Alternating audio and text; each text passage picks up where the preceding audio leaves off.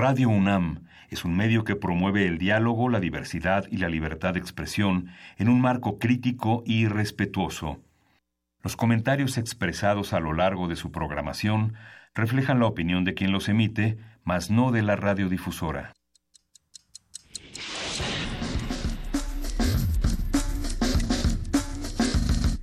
Primer movimiento.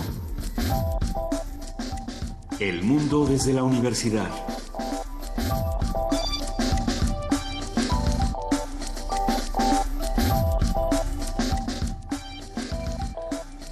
Buenos días, en este momento son las 7 de la mañana, casi con 4 minutos, y estamos arrancando con primer movimiento desde la 31 primera edición de la Feria Internacional de Guadalajara, del libro de Guadalajara. ¿Cómo estás, querido Miguel Ángel Quemain? Muy buenos días. Hola Luisa, buenos días. ¿Cómo están? Buenos días, Juana Inés. ¿Cómo están? Buenos días, buenos días, Miguel Ángel. Querida jefa de información. Buenos días a todos los que hacen posible que este programa llegue hasta ustedes desde muy temprano y ahí. Y mira cómo te acerco el micrófono Sí. así con toda la brutalidad. Ajá. Ha sido, ha, ha sido muy emocionante esta querida feria Juana Inés Miguel Ángel y ya se acabó. A nosotros ya se está terminando. Último Antes de que termine con nosotros. Es nuestro último día de transmisión desde la 31 edición de la Feria Internacional del Libro de Guadalajara. Ha sido un gusto, ha sido una emoción de diferentes maneras convivir con el libro y con los lectores tan, tan intensamente el jueves. ¿Cómo se pone la feria? ¿Qué tal? Qué buena estuvo ayer esta FIL Guadalajara. Yo no sé para los jóvenes lectores que estuvieron dando vueltas por todos lados si se les pegó el libro o no. Yo lo único que sé es que si levantaba las manos y los pies, avanzaba desde la entrada de la feria hasta el fondo de Internacional. Es decir, la ola te llevaba y no había ningún problema. Sí son rudos, sí son vertiginosos, eh, pero pues son a los que uno está buscando como lectores y son los que algo, algo se van a llevar. Eh, hay que decirlo, la tarde también, ya cuando no había tanto chamaco, también estuvo delicioso. No sé si les tocó, pero a mí me tocó ver muchas presentaciones y entre ellas tuve el honor de conocer a, Juvenal Acosta y me siento como niña chiquita. Juvenal Acosta es el autor de Cazador de Tatuajes. Lo han leído de Terciopelo Violento, de Terrible. Ay, Es buenísimo. Bueno, es, es un, es un genio. Lo podrán encontrar en, el stand de la Ciudad de México. Realmente creo que es uno de esos libros. Son muchos libros que valen la pena leer. Y además Juvenal Acosta es un gran autor, ¿no? Que siempre lo encuentra uno en estas ferias donde está el apartado de novela policíaca o de novela negra o de novela erótica oscura, salvajona. Está bien, está muy bueno. ¿A dónde te fuiste tú, querido Miguel Ángel? Pues muchas, hay, hay muchas presentaciones del libro. Yo creo que hacia el final de la feria aumenta eh, porcentualmente, yo creo que un Sí. 30-35% de las presentaciones frente a las actividades organizadas eh, por eh, que son temáticas como Latinoamérica Viva, este nombrar Centroamérica, Sí. Destino Brasil, este, todas esas actividades empiezan a concluir, concluyeron prácticamente el día de ayer y, y continúa ahora de aquí al próximo domingo las presentaciones de libros ya multitudinarias, ya empalmándose unas a otras, con una gran presencia de autores. Se decía que hay cerca de 400 mil títulos, 700 autores de 41 países. Los números son eh, muy, muy interesantes y uno, bueno, como, como parte de los medios, de los periodistas, pues uno reconoce a gran parte de los autores que atraviesan los pasillos en todas las especialidades académicos, eh, Ay, qué bien se narradores de ficción. E- Es muchísimo ver gente tan interesante que uno no suele ver en los espectáculos urbanos, circular, ver en este espacio tan interesante. Pues ayer íbamos caminando muy contentos todos por la, por la feria. Nos tocó ver presentaciones, por ejemplo, de, del poeta Mijail Lamas, que estaba en el stand de Círculo de Poesía. Es que además, no sé si recuerdan que nosotros siempre leemos poesía necesaria en este programa y que, y que muy eh, seguido nos toca leer del portal de Círculo de Poesía, ¿no? Donde se pueden reunir muchos autores. Y fue muy emocionante no solo conocer a Mijail Lamas, estar con Ali Calderón, con todos los amigos de Círculo de Poesía, sino también nos encontramos a un joven que resulta que es el que hace las traducciones. Y dijo, quizá yo soy de los autores más leídos en, poesía necesaria, porque soy quien se encarga de hacer la traducción de todos los autores extraños de estos portales. ¿no? Y nos dio, en un momento más busco su nombre, porque nos dio tanto gusto conocerlo y, y además él estudia, si no me equivoco, en filológicas y, dijo que, que radio escucha y, le mandamos un, un, gran abrazo. Ahorita les vamos a contar quién es. Y bueno, pues tú también estuviste presentando una colección increíble, querida Juana Inés. Sí, yo ayer estuve presentando la colección eh, Caja Chica de, de, la Secretaría de Cultura. Estuvieron aquí Arturo Vallejo, quien escribió Te vas a morir, que es un título que habla sobre qué pasa, un ensayo sobre las formas distintas en las que se puede volver a la vida desde la literatura y desde la ciencia, el vínculo que hay, por ejemplo, entre las las premisas que mueven a Frankenstein, el golem y eh, la, realidad científica que se sabe de la electricidad y cómo funciona la electricidad dentro del cuerpo. Hay una, un eh, ensayo que hace vasos, que, establece vasos comunicantes entre la ciencia y, las manifestaciones artísticas. Está también el, eh, aquel del que hemos hablado muchísimo, No es normal, de Jacobo Dayan, sobre la, normalización de la violencia y cómo cómo combatirla y de Raquel Castro cambiamos para ser más como somos. ¿Qué tal está ese de las modificaciones corporales? Un ensayo sobre modificaciones corporales, sobre las distintas formas en que los seres humanos eh, manifiestan su identidad a través de manifestaciones eh, de modificaciones corporales, desde tatuajes, perforaciones, eh, injertos por debajo, injertos subcutáneos de cuernitos en la frente muchas cosas que están eh, platicadas en ese. ¿Cuenta la historia de su dedo o no lo cuenta? Cuenta la historia de su dedo, este, al cual le puso un imán y entonces era capaz de hacer cosas maravillosas como levantar un clip con solo mover un dedo. ¿eh?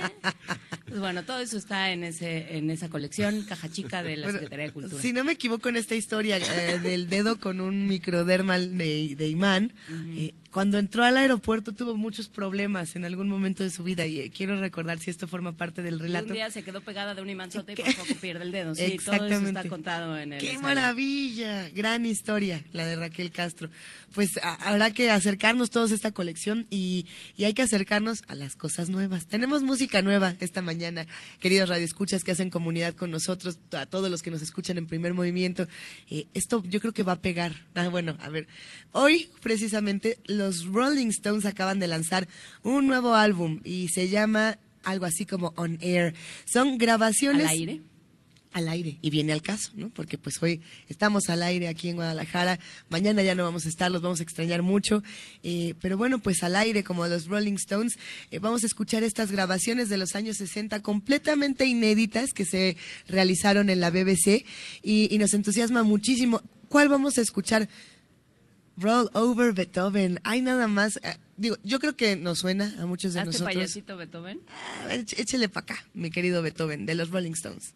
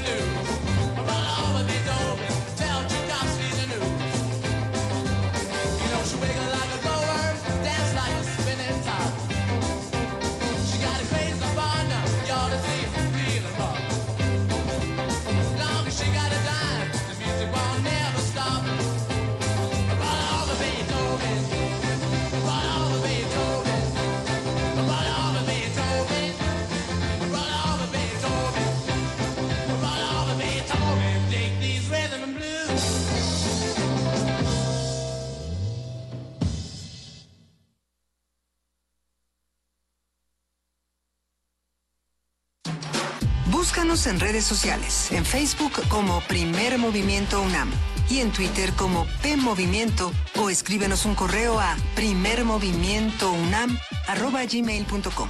Hagamos comunidad.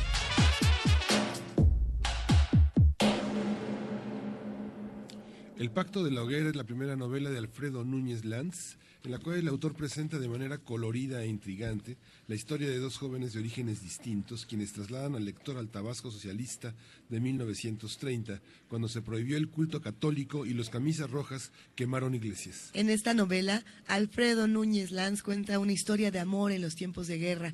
Hoy vamos a conversar sobre esta obra con el autor, que hay que decirlo, es muy joven y, y siempre entusiasma mucho cuando vienen autores tan jóvenes a Guadalajara a contarnos otro tipo de historias. ¿Cómo estás, Alfredo? Buenos días. No, pues muy bien y muchas gracias que te tomas con ah.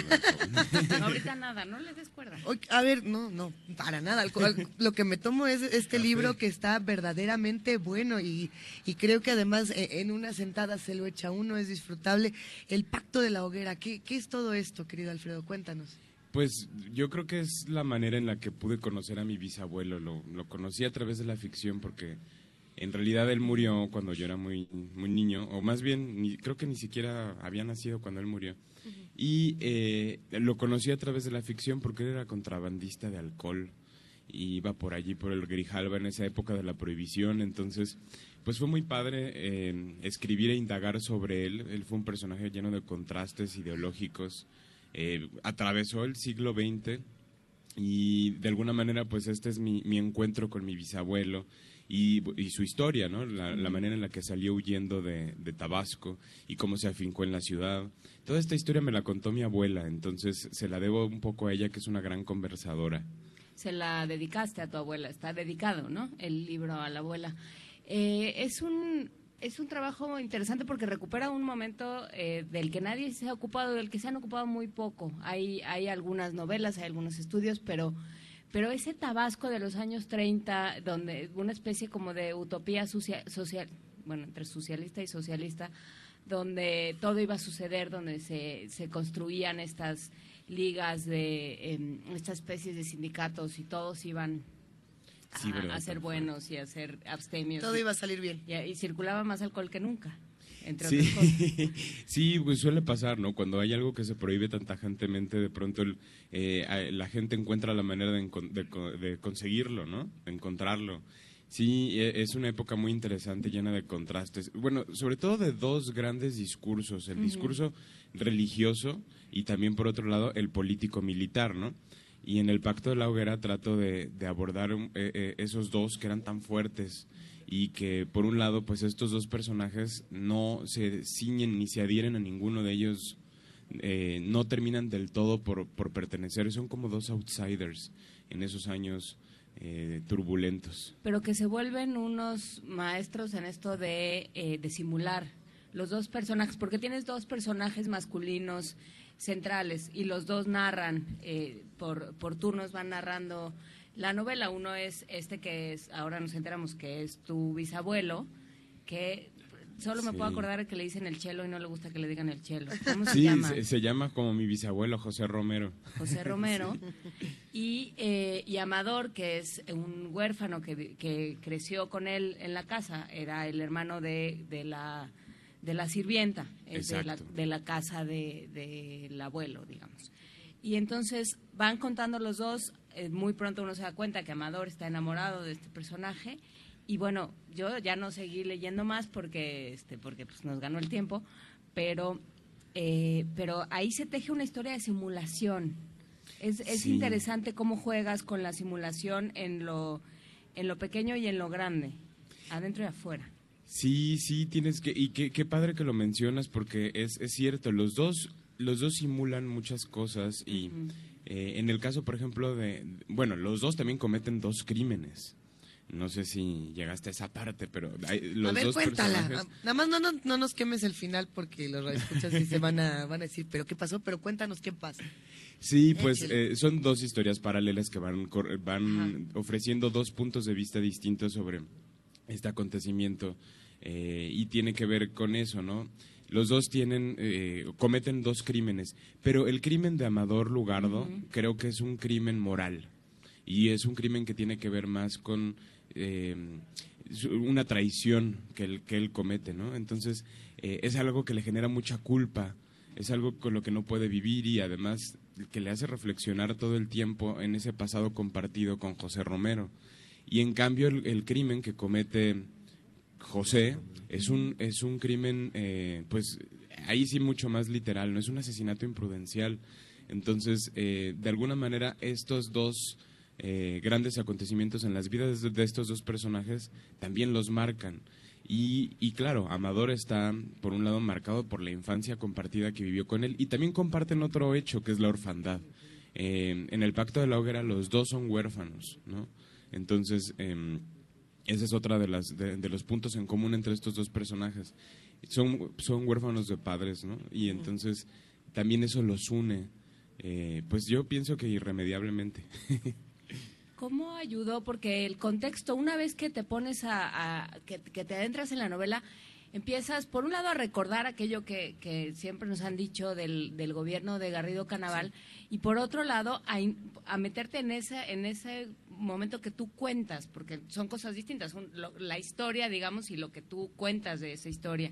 Entonces, este momento de que durante el cual la prohibición religiosa propició unos fanatismos de un lado y del otro brutales, la abuela convertida en una especie de sacerdotisa porque porque ya oficiaba misas y, bautizaba niños y ya era curaba enfermos. curaba enfermos ya ya era como o sea era ya la apóstata mayor porque ya llegaba a unos a, unos alcances eh, tremendos, ¿no? Nada más le faltaba un CIR a los enfermos, ¿no? Pues porque no lo contaste, pero yo sí me la imagino perfectamente, digo, si, si casaba gente. Pero, ¿cómo fue recuperar, por, por un lado, tus historias familiares y por el otro, las, eh, la historia con mayúscula, digamos? La, eh, ¿Cómo fue ese trabajo? El Pacto de la Hoguera me llevó a hacer una investigación en, en Tabasco. Pasé una temporada por allá, que esa fue la parte de la investigación que más me gustó porque tenía que ver con escuchar las voces de eh, cómo hablan allá, que eh, las inflexiones, los tonos, eh, que es tan rico, ¿no? Por ejemplo, allá no, no, a veces no dicen funeral, ¿no? Dicen, voy a ir a un mortuorio. ese tipo de cosas fue muy rico. También, por ejemplo, eh, vivir su gastronomía, probarla, eh, que, es también deliciosa. Esa parte, por ejemplo, fue yo creo que de, lo que más me entusiasmó. Y lo otro, bueno, también estuve en el Archivo General de la Nación, estuve documentándome, leyendo bastante al respecto de, de todo el movimiento de los camisas rojas, que no existen muchos estudios académicos al respecto, pero sí hay varios y todos ellos los, estuve consultando, algunos historiadores. Eh, y también lo que estuvo muy interesante fue platicar con mi tía abuela, que ahora además está aquí, eh, porque presentamos la, novela hoy a las 8. Entonces, eh, pues hablé con ella, hablé sobre, sobre su padre, que me, le pedía que me platicara un poco algunos aspectos de su personalidad, porque pues también fue una persona que cambió mucho ideológicamente, porque por un lado salvó una escultura del Sagrado Corazón de un incendio, eso es real, de hecho esa imagen se venera hoy en día allí en, en, Villahermosa. ¿El Señor de las Llamas? Eh, no se llama así, ese fue, ese fue ya el, eh, algo que a mí se me, sí, se me ocurrió ponérselo, pero pero sí, eh, esa figura del Sagrado Corazón existe. No se chamuscó, se ennegreció, los ojos permanecieron azules y la gente lo consideraba milagroso. Y durante muchos años eh, ha estado allí. La cuestión es que ahora, en vez de, que se vea chamuscado, pues tiene como una pintura negra ahí media rara, ¿no? Y entonces es, es, un Sagrado Corazón completamente negro, de pintura, con los ojos azules. Y ahí sí se sigue venerando. Y esa fue la que rescató el, bisabuelo. Esa fue la que rescató el bisabuelo. Sí, así es. A, mí algo que me llama la atención, no solamente de lo que está dentro de la novela, sino también de lo que está afuera, y es pensar en cómo llega una novela como El Pacto de la Hoguera en, en 2017, con un autor tan joven, cuando los autores que nacen más o menos entre 1980 y 1990 no están hablando de estas cosas eh, y no, hijo, ahorita van a, me van a encontrar en los pasillos y me van a agarrar a, a zapes, van a mazapanazo, pero Ya eh, vas. ya es el, el momento, o bueno, pasa, ¿no? De que todos estos autores leyeron a, a Bolaño, todos quieren hablar de los viajes, de las ciudades, del, del tránsito a la Cormac McCarthy y no están buscando nuevas historias. No digo que todos, porque siempre hay sorpresas increíbles en, en- en los autores jóvenes. Uno debe defenderlos y sobre todo debe de leerlos. Eh, pero, ¿cómo- ¿qué pasa con toda tu generación de, de- de compañeros autores que no están escribiendo las mismas cosas que tú y que a lo mejor te han de haber dicho, me imagino, en muchos talleres? Eh, porque además esta beca, eh, este libro se escribe en la beca de los jóvenes creadores del FONCA, ¿no? Sí, así es. Entonces, te toca estar con muchos jóvenes que yo creo que han de haber dicho, ay, pero yo estoy escribiendo de relaciones de pareja posmodernas que tienen eh, el símbolo del perro blanco como... La ah, sociedad fluida. ¿Qué pasa? ¿Cómo, ¿Cómo te fue con ese proceso? Me fue muy bien porque, bueno, Eduardo Antonio Parra fue mi tutor en, ese- en, en el año que tuve la Ajá. beca del FONCA. Ahora la volví a tener, por cierto, y ha sido también una experiencia interesante. Y sí, es verdad, yo no, no estoy escribiendo cosas que... que No de te alguna pareces manera a los de tu generación. No me parezco a los de generación, soy como el, el bicho raro, el pelo en la sopa.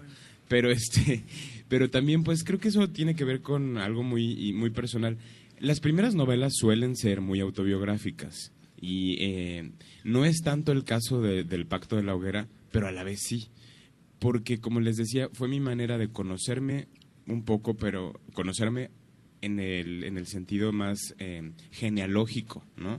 O sea, es saber quién soy, pero a partir de, de ver esas raíces que estaban afincadas en esos años tan convulsos, en esa época de, de contrastes ideológicos tan fuertes.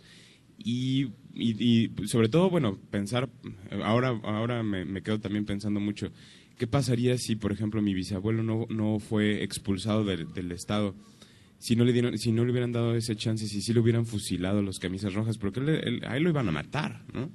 Entonces, y a lo mejor si se fue a otro estado, ¿no? Lo iban a matar porque ya se había convertido en el, en el administrador del culto, ¿no? Porque ya con- este hay que es- está contado, pero está muy bien contado en la novela como una vez que recupera la la estatua, entonces una vez que todos los fieles empiezan a ir con una cosa como de peregrinación, dice, ah, bueno, ¿qué tal que aquí ponemos una cajita? Pues para que vayan depositando y comienza la Con bola lo que de, guste "Hombre, cooperar. Va a ser para cuando para cuando nos este, salgamos de este periodo oscuro, para que recuperemos las iglesias y sea todo muy bonito. Tú deja que yo junte dinero. Y aquel se está enriqueciendo. Eso es realmente lo que enfurece Sí. a los camisas rojas. Así es, y a ver si no me dejan de hablar en mi familia, pero esa parte sí es ficticia. Pero este. Muy buena. Sí, Valdría- merecería ser real. sí, pues es que también era una época donde era muy difícil trabajar si no pertenecías a ese sistema. Si tú no pertenecías a una liga de resistencia, había ligas de resistencia de todo, desde los albañiles que tenían su liga de resistencia hasta los peluqueros, y eso es bien interesante, porque mm, todos tenían que dar una cuota mensual. Y era un peso lo que tenían que dar con tal de trabajar. Y si no estaban en, en una liga de resistencia, no había manera en la que pudieran sobrevivir. Era muy complejo. Entonces, pues sí, en ese sentido eres, eh, eh, era un momento muy complicado. Y claro, este personaje, José Romero, pues trata de sobrevivir también, ¿no? Y trata de, de sacar algún provecho de, de esa escultura que tanto peligro le generó, porque pues eh, de alguna manera, si lo cachan, pues también lo matan, ¿no? Hay, en la novela una, un- una visión profunda de lo colectivo. Hay una visión en la que él, justamente como comentaba Juan Inés, en el, en el terreno en el que cuando Romero rescata la imagen del corazón de Jesús, hay una parte en que la reflexión es si la, si la sociedad está tan enajenada y es tan, y es tan proclive al alcohol, ¿por qué no va a ser tan proclive al culto? ¿no? Y, y esa manera en la que las mujeres eh, van te- tejiendo el culto, lo colectivo, es muy, es muy interesante, que permite pensar cómo una sociedad se resiste a los, Claro. a las- a los aspectos más dominantes y más estrictos. ¿no? Pienso, ayer recorría el centro y el culto guadalupano frente a la catedral decía, gobierno, respeta nuestra fe. Hay eh, cultos subterráneos de todo tipo, desde la izquierda hasta la guerrilla, hasta el terrorismo. ¿Cómo se articulan estos mundos y cómo unos protagonistas logran, logran verlo. Hay una parte en la, en la novela que dice, en Tabasco todo el mundo se hace el ateo y el abstemio. En los trabajos pasan lista, dan su peso mensual a las ligas de resistencia, van a las reuniones, a las asambleas, a los bailes. Hay tantas ligas de resistencia como oficios en el Estado. Y al verse, hubo un indio cojo que se apareció diciendo que venía de Jonuta con su hijo para ver si la estatua le hacía el milagro de quitarle lo chueco. Sí, esa parte, claro. Pues es que también yo creo que tenían que ver todo esto con un afán de libertad, ¿no? Porque cuando, cuando es tal la prohibición, pues lo que buscas en realidad es de alguna manera darle la vuelta, resistirte a ello, tratar de, de, vivir en, libertad, ¿no? Entonces yo creo que hubo, hubo mucho coraje eh, por parte de la gente que fervorosamente defendió su fe, así como también hubo, por otro lado, eh, gran valentía por parte de quienes trataron en esos años de eh, promover la educación, porque además Garrido Canaval ciertamente fue un, un, ídolo. Yo creo que hoy en día carecemos de ídolos, de ídolos verdaderos, eh, con estos eh, grandes discursos, ¿no? Entonces, y él eh, hizo cosas también muy buenas. No solamente persiguió sacerdotes, mandó quemar iglesias y tenía a su casi ejército paramilitar, que eran estos camisas rojas. No solo hizo eso, también eh, apoyó al, el, voto femenino, por ejemplo. Fue el primer estado en, en, donde, en donde se habló del, del voto femenino. También, por ejemplo, eh, la educación, se llamaba la educación racionalista. Todo era como con estas grandes, este, con grandes utopías, ¿no? Sí. Y, y, eso creo que por un lado, bueno, lo vuelve un líder muy contrastante, muy complejo y por lo tanto eh, que es muy difícil de, de, catalogar, ¿no? Como tal.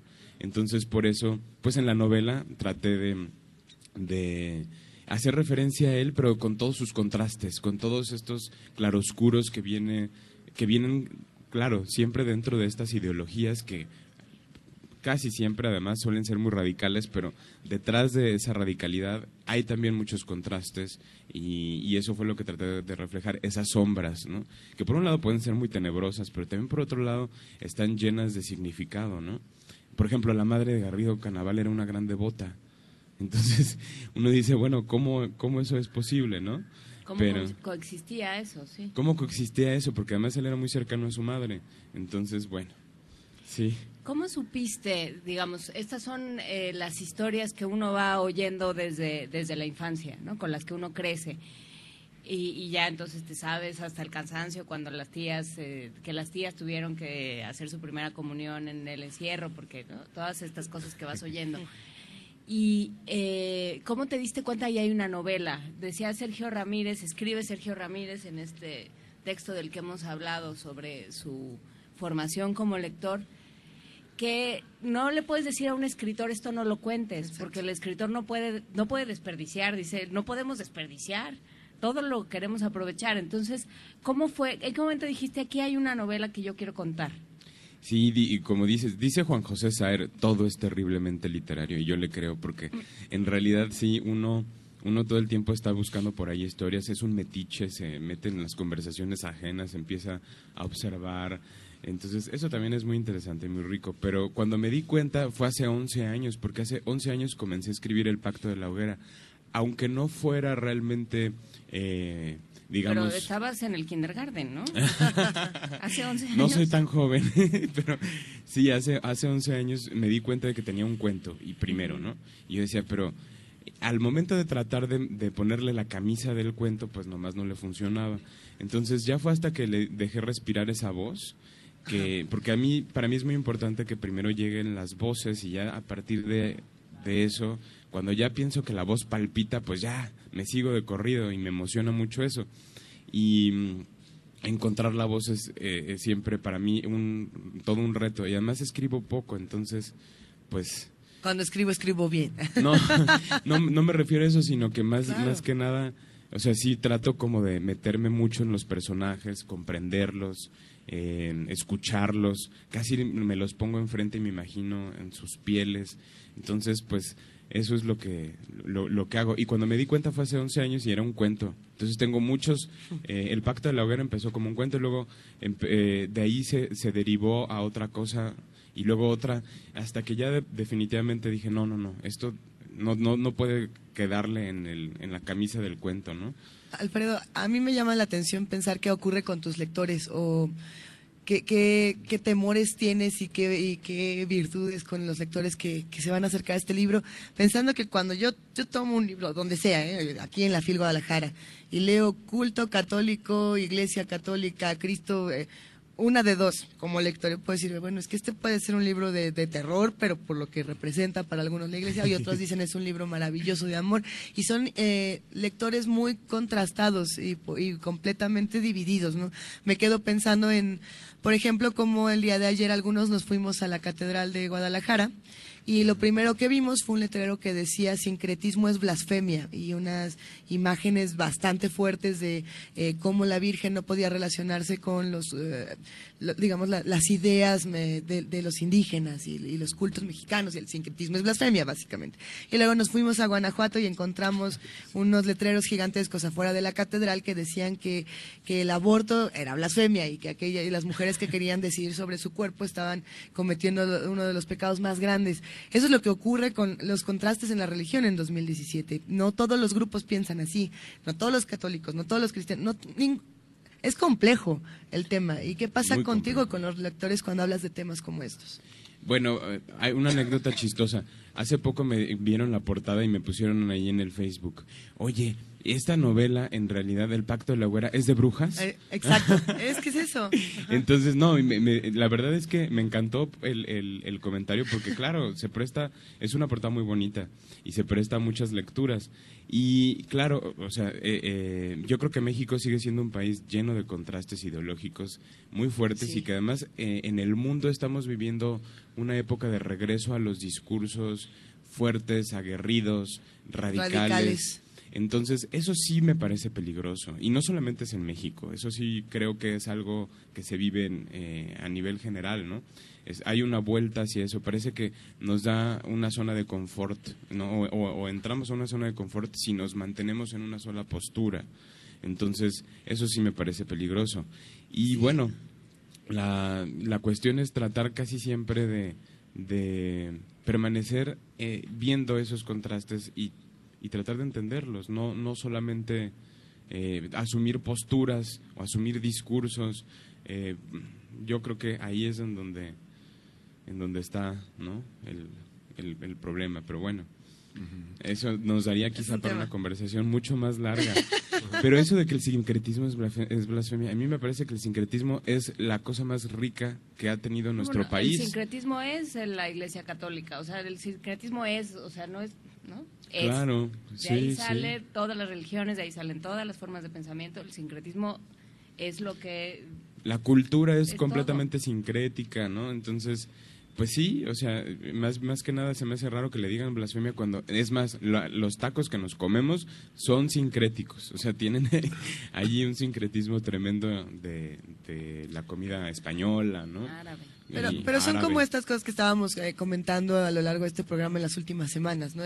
Ver un letrero en, en la catedral eh, de Guadalajara que diga el sincretismo es blasfemia es como ver el anuncio alemán que decía nosotros creamos a nuestros propios alemanes, ¿no? De, de estas valquirias que tienen a sus hijos y entonces no wow. necesitamos migrantes, ¿no?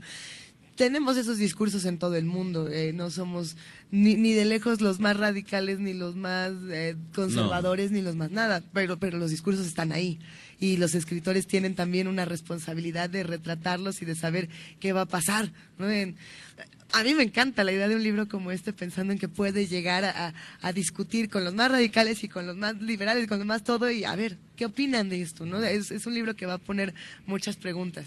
No, pues muchísimas gracias que me dices eso. Bueno. Realmente me llena de emoción porque sí, eh, la idea es abrir siempre la discusión sí. y no cerrarla, ¿no? Yo creo que Exacto. cuando se cierran las discusiones es cuando ya se muere la cosa. Entonces, en cambio, si las abrimos y eh, estamos todo el tiempo hablando al respecto, pues es, eso es donde, donde está la riqueza. Hay una parte también en que en México se dice, decía o se dice que eh, hablar de religión y de ejército es algo muy complejo. Y generalmente lo han hecho los extranjeros. Bueno, Graham Greene es la referencia obligada, D.H. Lawrence en sí. la parte, y también Malcolm Lowry, ¿no? Claro. Tú que eres un lector y un editor, eh, Hay, ¿qué, ¿Cuáles son los ecos que te llegan para esta novela de autores como estos, estas visiones sobre México? Espota lo hizo. Sí. Espota lo hizo. Luis Espota, que además ahora lo han estado rescatando del olvido y eso me parece una gran virtud de Planeta. Eh, del siglo XXI. Sí, sí. Del siglo XXI. siglo XXI, siglo XXI, siglo XXI publicó la, la, costumbre del poder, las seis novelas sobre. Ah, ok. sí, y yo pues pensando que era, o sea, no ven cada quien. cada quien tenía la editorial en la cabeza. Siglo XXI. Diferente. Sí, pues es este yo creo que, bueno, en, el caso de, Graham Greene, ese es un, ese es un eco, por supuesto. es un, un, eco del Pacto de la Hoguera, porque en El Poder y la Gloria él abordó la etapa del, garridismo. Entonces, y además es una novela fantástica, maravillosa en, todos aspectos. Traven. Ah, también, también Bruno Traven. Eh, sí, ha habido, claro, grandes autores que han abordado esta, esta, esta época y sobre todo lo han hecho desde puntos muy personales y distintos. En el caso de Graham Greene es desde el punto de vista de un sacerdote que va perseguido por, por los camisas rojas y además por eh, eh, pues todas las huestes de Garrido, ¿no? Y además eh, ese es un personaje también muy complejo con también un dilema moral enorme porque el dilema moral de ese personaje es que tiene una hija y además es alcohólico. Entonces es un sacerdote borracho y que se cuestiona todo el tiempo su fe entonces sí, es, es, e, e, es una novela muy, muy interesante, muy, muy padre, a mí me encanta. Y de hecho la, la, leí dos veces cuando mientras estaba escribiendo El Pacto de la Hoguera. Pero creo que pues em, también estaba leyendo a Rosario Castellanos. Ah. Me, me, acuerdo mucho que estaba leyendo una novela suya que se llama em, Oficio de Tinieblas. Sí, entonces ese puede ser también otro eco de, del Pacto de la Hoguera. Otro eco del Pacto de la Hoguera, también Nelly Campobello. En ese momento estaba dando un curso de narrativa mexicana escrita por mujeres, entonces también había por ahí muchas mujeres a las que yo estaba consultando y aunque no, no, son del todo sus temáticas, ¿no? pero sí puede ser que haya, que haya ecos en el Pacto de la Hoguera de, ellas. Creo que también había, eh, estaba yo leyendo a otro escritor, eh, pero más bien el húngaro, a Sandor Maray, porque además en el fondo pues el Pacto de la Hoguera también es una, novela sobre la amistad. Por supuesto, es curioso esto que mencionas de los ecos femeninos, porque sí, los personajes femeninos son muy importantes. El personaje de la abuela es importante, Dolores también, o sea, hay, hay mujeres muy fuertes eh, porque decía Miguel Ángel, ¿no? Esta, esta relación entre lo religioso y lo femenino, como lo religioso como parte del ámbito femenino, también hay, hay esta, esta cosa que también se dio durante la Guerra Cristera, ¿no? De las mujeres como que, que no se levantan en armas más que para defender su fe, ¿no? Por otro, por cualquier otra eh, para cualquier otra causa estarían metidas en su casa y sin meterse, pero eh, al, atacar la fe, entonces las obligas a, salir de ese encierro emocional y físico en el que viven. Es, es interesante. Muy eh, interesante, para, sí. Para terminar, em, Alfredo Núñez Lanz, ¿encontraste eh, cómo, cómo queda Tabasco después de, cómo queda, qué hay de, de Garrido Canaval en Tabasco, en el Tabasco de hoy? Pues aparte de una avenida, porque además la gente lo conoce poco. El parque donde vive el lagarto. El parque, exacto, donde vive el lagarto. El lagarto que se llama papillón. Sí, eh, creo que de, Garrido quedan cosas muy interesantes como la, la educación, eh, o sea, pero la verdad es que hoy en día sí tengo que hablar de que pobre Tabasco, o sea, está siendo atacado de muchas maneras. Hay una eh, enorme inseguridad allá que se respira, un clima político de incertidumbre total, completa. Bueno, en donde no lo hay, ¿no? Pero eh, el crimen también allá está tremendo, los secuestros. Pero se habla poco de eso. Sí, se habla poco y bueno, también hace muy poco tiempo, hace menos de, yo creo que, que serán tres años, fue saqueado tremendamente, ¿no? Fue un estado robado por su gobernador. Entonces, pues sí, es un, es un estado riquísimo en muchos aspectos que al, que al que yo le guardo un cariño impresionante. El calor de Tabasco es un calor húmedo, ¿no?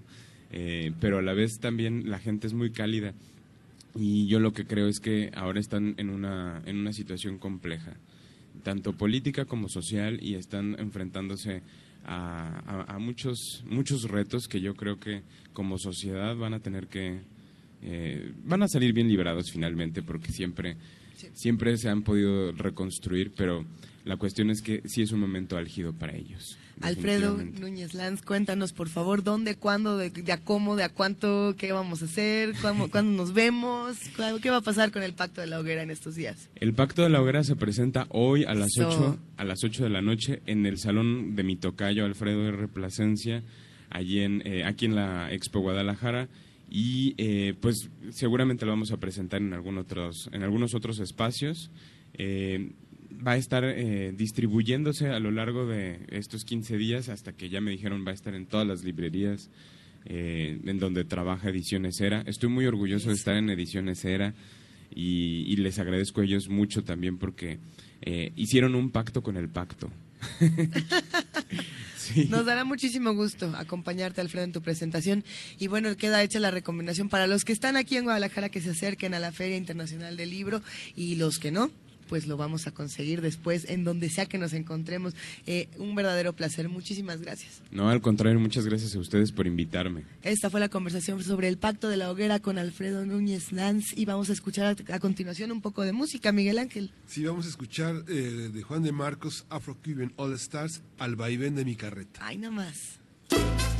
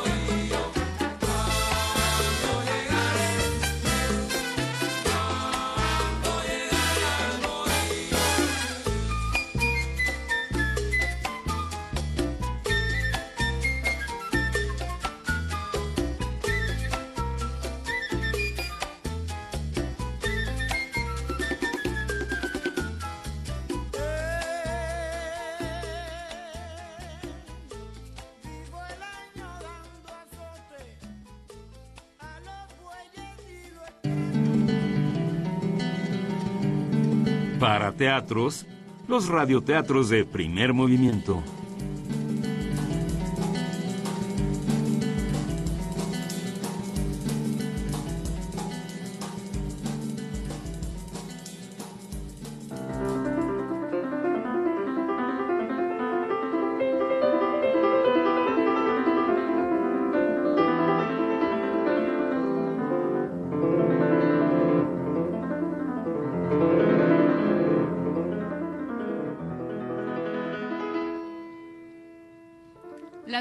Son para las niñas.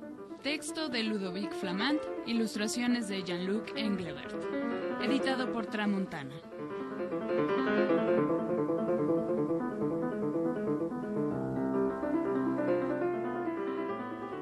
La hermana de mi madre es muy rara. Se nota porque siempre lleva la boina puesta, incluso dentro de la casa. Pero la cosa más rara que ha hecho ha sido hacerle una muñeca de trapo a mi hermanito para su cumpleaños. La otra cosa también rara es que a mi hermanito le ha encantado este regalo. Te llamaré Teresa. Cuando mi hermano quiso dormir con Teresa, mi padre dijo, no es grave, ya se le pasará. Al día siguiente, se tomó su tiempo para vestirla y también para compartir con ella sus cereales. A mamá le parecía bonito. Pero cuando mi hermano dijo, hoy te llevaré a la escuela, mi padre dijo, ah, no, basta, no hay que exagerar. Mi hermano ya no quería ir a la escuela y encima íbamos justos de tiempo. Fue mamá quien encontró las palabras adecuadas. Teresa ni siquiera tiene carreola. Es demasiado pequeña para irse tan lejos. Será mejor que se quede en casa, ¿sabes? Yo tenía una buena solución. Bastaba con llevarla. Pero papá y mamá abrieron sus ojos mirándome de una forma como queriendo decir, cállate. A continuación, papá añadió con firmeza dirigiéndose a mi hermano. Esta tarde iremos a la tienda a comprarte un super juguete. Un juguete para un niño, ¿vale? Yo también quería un super juguete, ¿por qué no? He escogido una figurita de un guerrero. He oído a papá decirle a mamá, van a acabar por costarnos muy caras las tonterías de tu hermana. ¿Y tú qué quieres? ¿Una espada? ¿Un casco? ¿Un casco de bombero? ¿Un coche de carreras? Quiero una carreola para Teresa. Papá se puso rojo como un tomate. Trataba de no ponerse nervioso, pero no lo consiguió. Ya que no somos capaces de escoger un regalo normal en esta familia, lo haré yo mismo y todo habrá acabado. Ha agarrado una caja de herramientas, con herramientas auténticas, ni tan siquiera de plástico. Mi hermano se ha puesto a llorar, y mucho. Todo el mundo nos miraba. Al llegar a la caja, mamá dijo que no tenía sentido hacer un regalo que hacía llorar. Las muñecas son para las niñas, y no se hable más. No sé por qué tu hijo no puede cuidar de un bebé, tú lo hiciste muy bien, pero no es un bebé, es una muñeca, no tiene nada que ver. Les he preguntado, ¿os vais a divorciar? Los dos se han girado asustados. Creo que se habían olvidado que estábamos ahí. Claro que no, amor mío. Después se besaron efusivamente para demostrarlo. A partir del fin de semana siguiente, mi hermano empezó a interesarse por la caja de herramientas. Papá le prometió que lo ayudaría a fabricar alguna cosa, pero ahora era imposible porque estábamos jugando a hundir la flota. Mi hermano se fue de nuevo a solas. Está bien, me parece que hay que enseñar a los niños a espabilarse. Entonces mi hermano, él solo, se las arregló con el martillo, primero sobre un tambor. Eso hacía un ruido extraordinario, pero mamá le confiscó el martillo. A continuación, mi hermano se las arregló él solo con la sierra. No haces más que disparates. Confisco toda la caja, dijo papá. Mamá intervino. Tú le prometiste que haríais reparaciones juntos y no te has ocupado de ellos. Vamos rápido, chicos, a trabajar. ¿Por qué necesariamente tiene que ser un trabajo de hombres el, el hacer reparaciones? ¿No puedes hacerlo tú? replicó papá. Me di cuenta que empezaban de nuevo a discutir, entonces dije, Está bien, yo me ocuparé. Mi hermano y yo nos encerramos en el garage con la caja de herramientas, quedando terminantemente prohibido molestarnos. Papá y mamá estaban acabando de fregar los platos cuando fuimos a presentarles nuestra gran obra. ¡Abra cadabra! ¡He aquí! Una carreola para Teresa.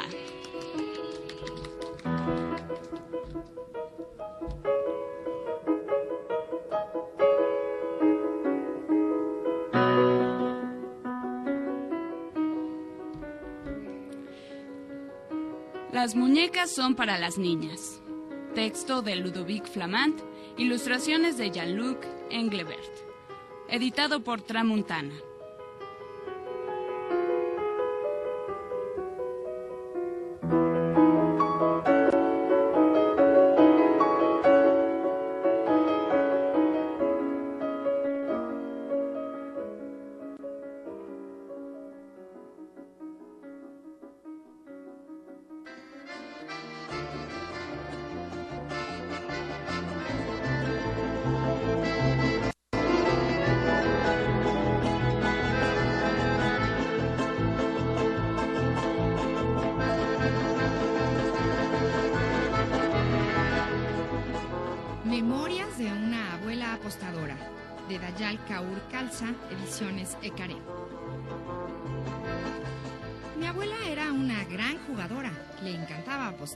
Esta es la historia de su vida, tal como ella me la contó y como yo la recuerdo. Mi abuela nació en Rusia, exactamente dónde y cuándo no lo sabía.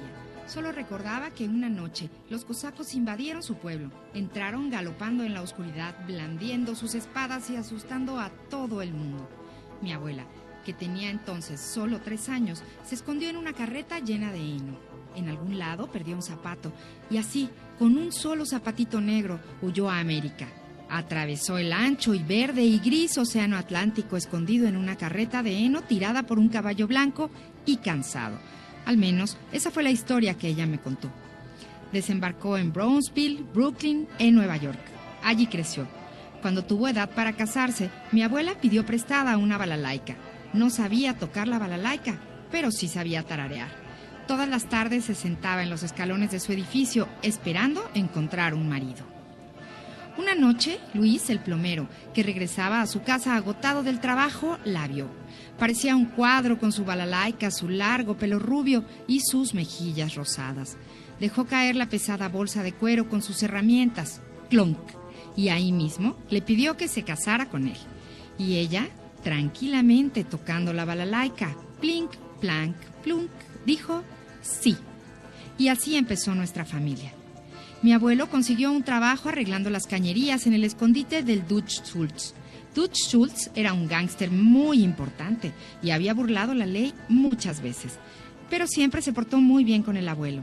Le pagaba mucho dinero cada vez que lo llamaba para una reparación y siempre a tiempo. Pero un buen trabajo como ese no era fácil de encontrar. Para ayudar con los gastos de la casa, mi abuela aprendió a jugar póker. Era muy diestra, tenía ojos de águila y manos rápidas como el viento. Podía marcar una carta con la uña y esconder haces en la manga. Y lo más importante, le encantaba ganar. Donde hubiera un juego de cartas en Brooklyn, allí estaba mi abuela ganando dinero. Tuvieron dos hijos. Cuando crecieron, el hijo se mudó a California y la hija, mi mamá, se casó con un hombre buen mozo del barrio de Queens. Cuando murió mi abuelo, mi abuela se mudó a la casa de su hija en Queens. Entonces nací yo, una niñita rosada que ella podía abrazar y apretar. Mis padres trabajaban todo el día, así que desde el principio la abuela y yo andábamos siempre juntas. Pasábamos la mayor parte del tiempo en nuestro jardín bajo el gran sauce. La abuela parecía una montaña florida sentada en su silla verde. Todo el día tejía bufandas, chales, medias, me contaba las historias de su vida y me dio dos consejos importantes. Uno, nunca, nunca vayas al bosque sola, porque te pueden robar. Y si acaso tienes la suerte de escapar de este cruel destino, seguro caerás en un hoyo negro y profundo. 2. En caso de que los cosacos invadan Queens, aprende a decir da y ten siempre mucha sopa de remolacha en la nevera. Cuando me resfriaba, la abuela dejaba que me acostara en su cama. Construía una tienda de campaña con una sábana y una silla al revés. Y allí jugábamos. Luego, cuando me aburría, mi abuela, mi abuela abría lentamente la gaveta de su mesita de noche. Me gustaba mucho esa gaveta. Primero, sentía el aroma de un perfume dulce mezclado con el olor de viejas monedas de cobre. Después aparecía una botellita azul de agua de colonia Atardecer en París, con forma de caracola. Luego, una foto cuadrada de mi abuela cargándome en sus brazos cuando yo era bebé. Después, grandes horquillas negras y gordas de patas retorcidas. Y por último, muchos centavos opacos y polvorientos, encajados en las esquinas de la gaveta. Para sacarlos, tenía que usar las horquillas. Pasábamos todo el día puliendo centavos de cobre. Pero lo más fascinante era la dentadura postiza de la abuela. Nunca vi que se la pusiera, siempre la tenía guardada en su gaveta. Y, si salía de visita, la llevaba en el bolsillo de su vestido, sonriendo secretamente. Mi abuela me dejaba tocar todo, hasta la dentadura, y prometía que si me curaba muy pronto, ella me llevaría de paseo. A la montaña rusa en Coney Island, al show de vodevil, a ver a Rosita, la hipopótamo tomadora de cerveza, a la película que tenía el mismo nombre de la abuela, Ana, o a un restaurante chino, a tomar té en tacitas verdes.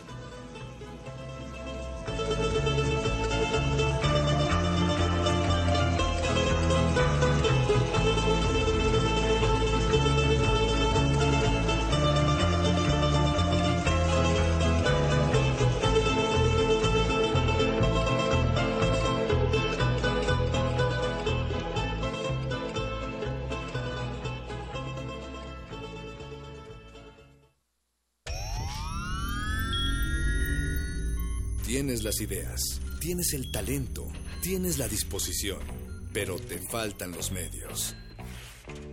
¿Has tocado las puertas suficientes? ¿Has buscado las puertas suficientes? Siempre habrá alguien dispuesto a premiar tu iniciativa y trabajo duro. ¿Buscas una beca? ¿Un premio nacional o internacional? ¿Un financiamiento? Solo necesitas la orientación correcta. Bécame mucho. Toga y birrete para economías en decadencia.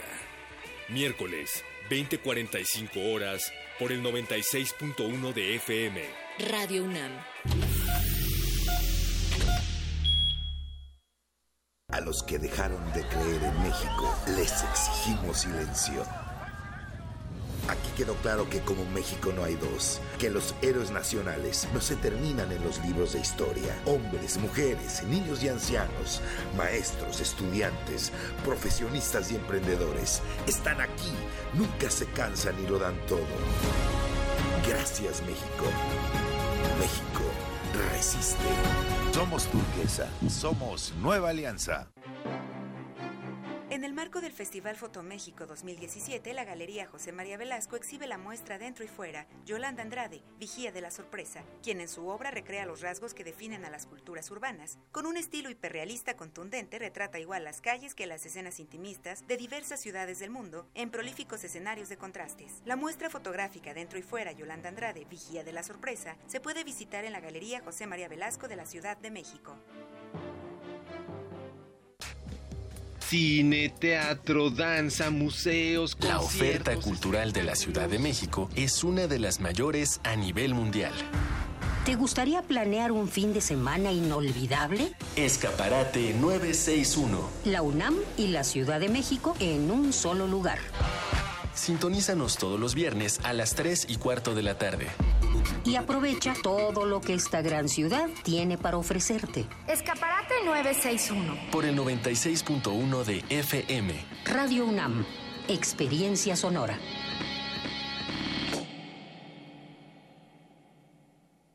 La era digital exige crecer constantemente. Actualízate. Si tu computadora se actualiza todo el tiempo, ¿tú por qué no? Crecer es más que subir de puesto. Es superarte a ti mismo. Es llegar más lejos. Es pensar en tu futuro. Crecer es actualizarse constantemente. La era digital no espera. Da el paso. Actualízate en los diplomados en tecnologías digitales que ofrece la UNAM. Docencia.dic.unam.mx. Dirección General de Cómputo y de Tecnologías de Información y Comunicación, UNAM.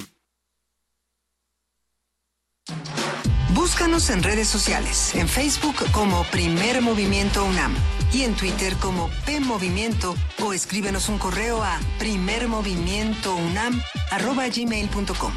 Hagamos comunidad.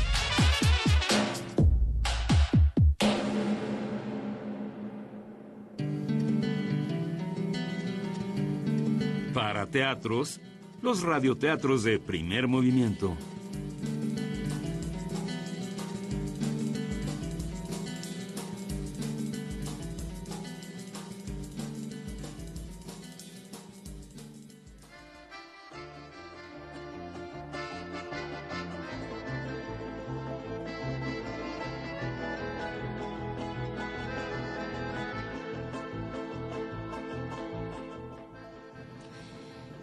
Memorias de una abuela apostadora, de Dayal Kaur Calza, Ediciones Ecaré. La abuela había vivido muchos años, decía ella, y había aprendido una que otra cosa. A veces, a medida que yo crecía, me miraba de cierta manera y anunciaba, déjame darte unos pequeños consejos amistosos. Y después me hablaba de la ley de la vida, que no era una, sino muchas leyes. Una era sobre la mejor manera de pintar a la gente. Siempre colorea las mejillas de rosado y ponle sonrisas radiantes para que se vean saludables. Otra ley tenía que ver con poner los ojos viscos. No lo hagas, porque se te reventarán los tendones y los ojos se te quedarán así para siempre. Y cada vez que yo le hacía una pregunta para la cual no encontraba respuesta inmediatamente, me decía lo mejor, la mejor ley de la vida. No te preocupes, tarde o temprano, cada olla encuentra su tapa.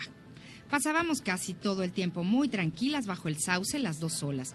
Teníamos visitantes ocasionales bajo nuestro sauce. Niños sosegados, el gato vecino de paso a algún otro lugar, el cartero y dos monjas altas que vivían al doblar la esquina. Y todos los jueves en la tarde llegaban las damas del sol. La abuela añoraba la emoción de sus tiempos de jugadora, así que organizó el club de naipes de las damas del sol con las demás abuelas del vecindario. Se reunían en nuestro patio. Al principio jugaban canasta y apostaban centavos. Luego, para hacerlo más interesante, la abuela sugirió que jugaran, por lo que ella llamaba bagatelas, estuches de lápices labiales, polveras, pildoreras, amuletos, prendedores, dijes, cualquier cosa que fuera brillante y dorada. Mi abuela lo ganaba todo. Cada año, la abuela hacía un largo viaje en tren. Atravesaba todo el país para visitar a su hijo en California. Viajaba en el Expreso de Santa Fe. Y ese tren era tan lujoso, decía ella, que todo el viaje lo pasaba remojándose en una gran bañera blanca llena de jugo de naranja.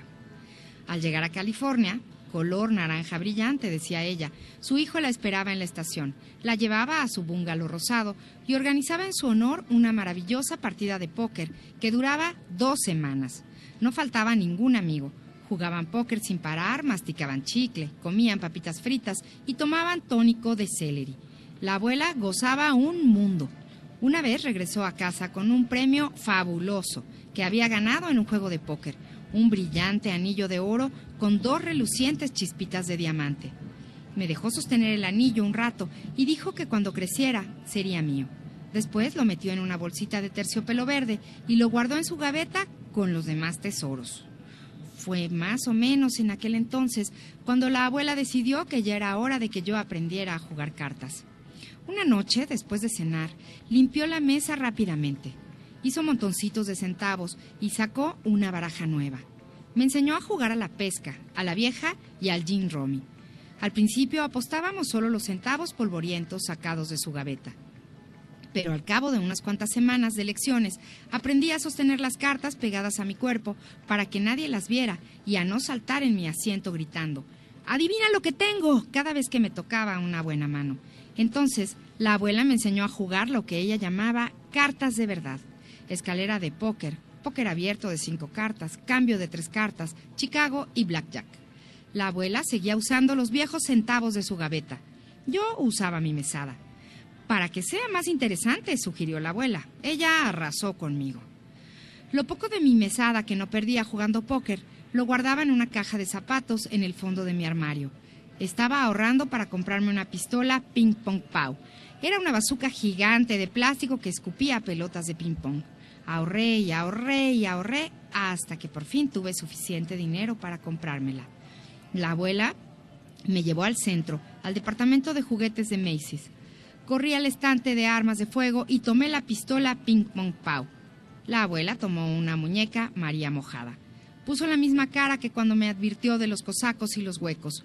Miró mi bazuca gigante y sacudió la cabeza. Déjame darte un pequeño consejo amistoso, dijo. Las pistolas son para los varones. Las niñas juegan con muñecas. Compra la muñeca. Nunca antes había estado en desacuerdo con mi abuela, pero ¿una muñeca? No, dije, cualquiera puede jugar con cualquier cosa. Esa fue la única discusión que la abuela y yo tuvimos. Adivinen quién ganó. Todos los días al salir del colegio iba a la casa a almorzar. La abuela me esperaba sentada en el comedor. Yo solo comía sándwiches cortados en cuatro, sin la corteza. La abuela me entendía, porque su sándwich favorito era una banana enrollada en un pedazo de pan de centeno. Nunca me sentaba a comer. En cambio, mientras la abuela escuchaba las novelas en la radio, yo recorría la alfombra de la sala pisando solo las rosas. De vez en cuando daba una vuelta al comedor para tomar uno de los pequeños sándwiches que mi abuela me ofrecía. Un día, la abuela se enfermó. Los ojos se le pusieron amarillos y mis padres la llevaron al hospital. Cuando regresé a almorzar, la puerta estaba cerrada con llave. Una vecina me llamó. Tu madre dejó dicho que almorzaras en mi casa. Me senté en su, cocina, silenciosa, sin radionovelas, y me comí un sándwich cortado solo en dos pedazos. Luego volví al colegio. Cuando regresé a las tres de la tarde, la puerta estaba abierta. Entré al comedor oscuro y vi a mi madre sentada en la mesa. Tengo algo muy triste que contarte, me dijo.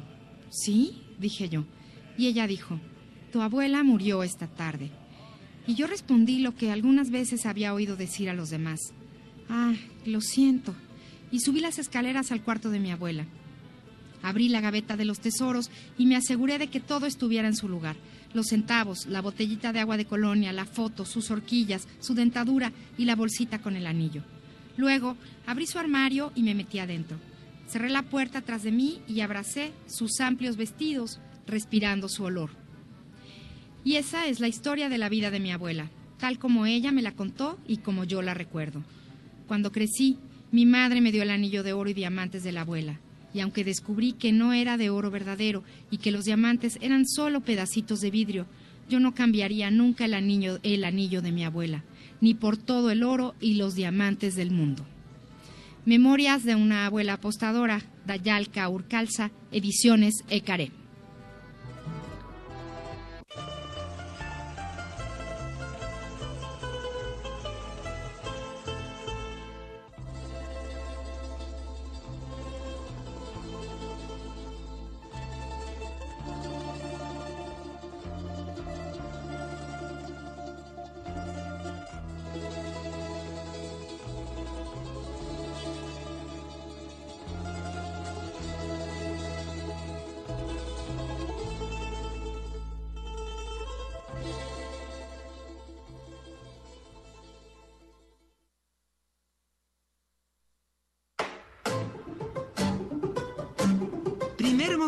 Y la Feria Internacional del Libro de Guadalajara presentan.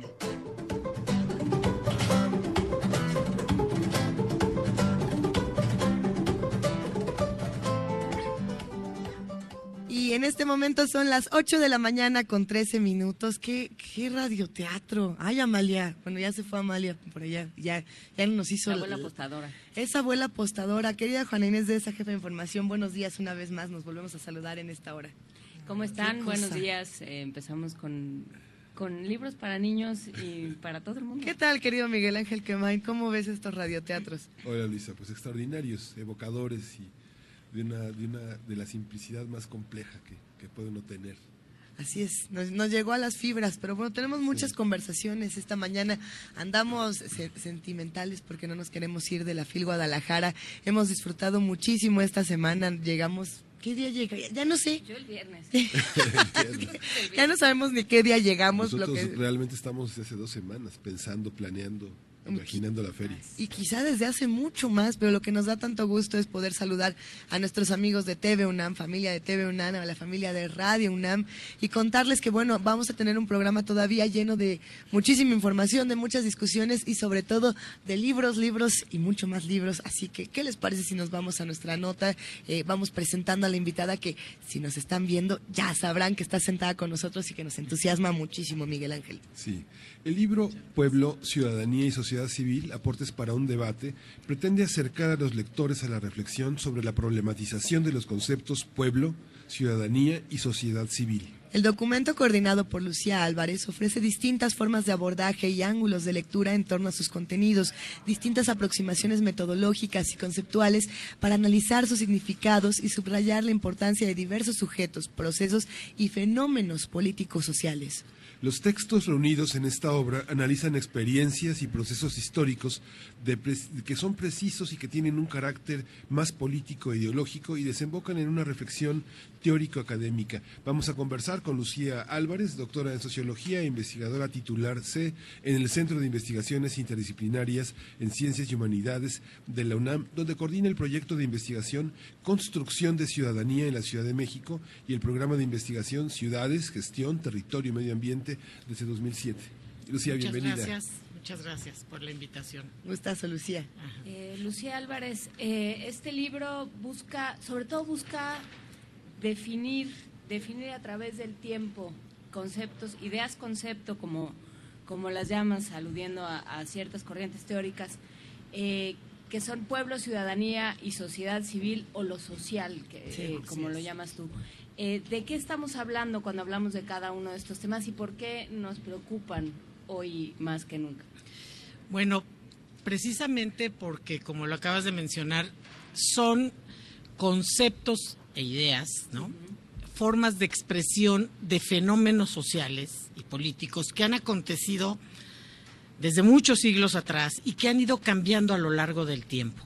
Hablar de pueblo, de ciudadanía y de sociedad civil hoy, pues es hablar de muchas cosas, ¿sí?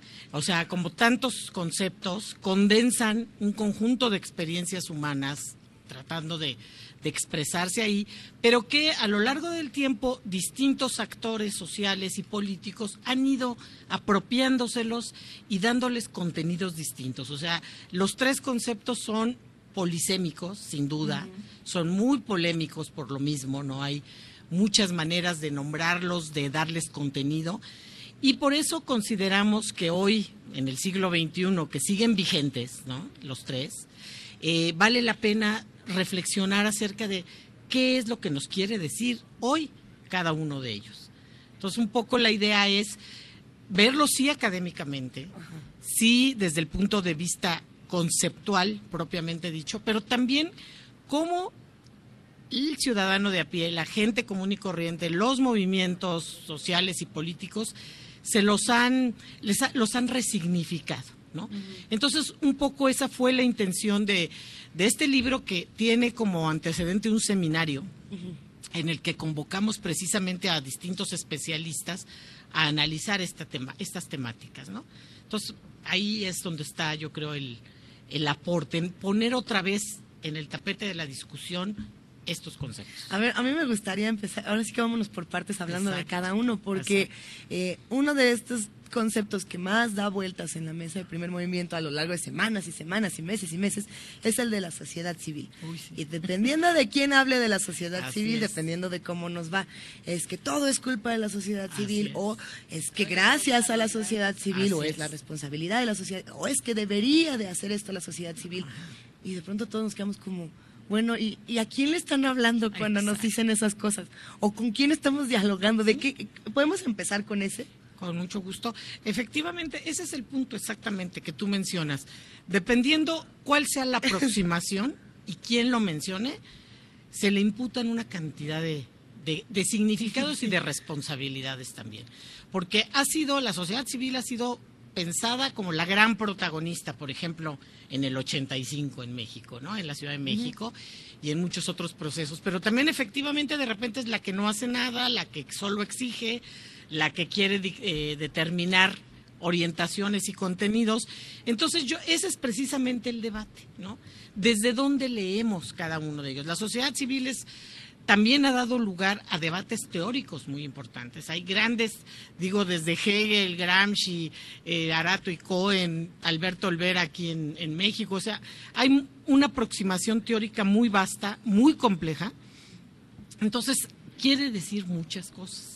Pero bueno, en, en una dimensión general, por lo menos desde mi perspectiva, es precisamente una manera de nombrar a lo, a lo social, a cómo lo social interviene en la dirección del mundo, de la política, de los grandes proyectos. No solamente es el Estado, no solamente es el mercado, que son sin duda los grandes protagonistas de los últimos siglos, sino la sociedad a través de su voz, de su organización, de sus formas de expresión, ha tratado de incidir y de tomar parte en todos estos debates. Entonces, yo diría que la sociedad civil está ahí colocada y que por lo mismo también no es un actor, sino un conjunto de actores. Desde ahí hay que mencionarlo, ¿no?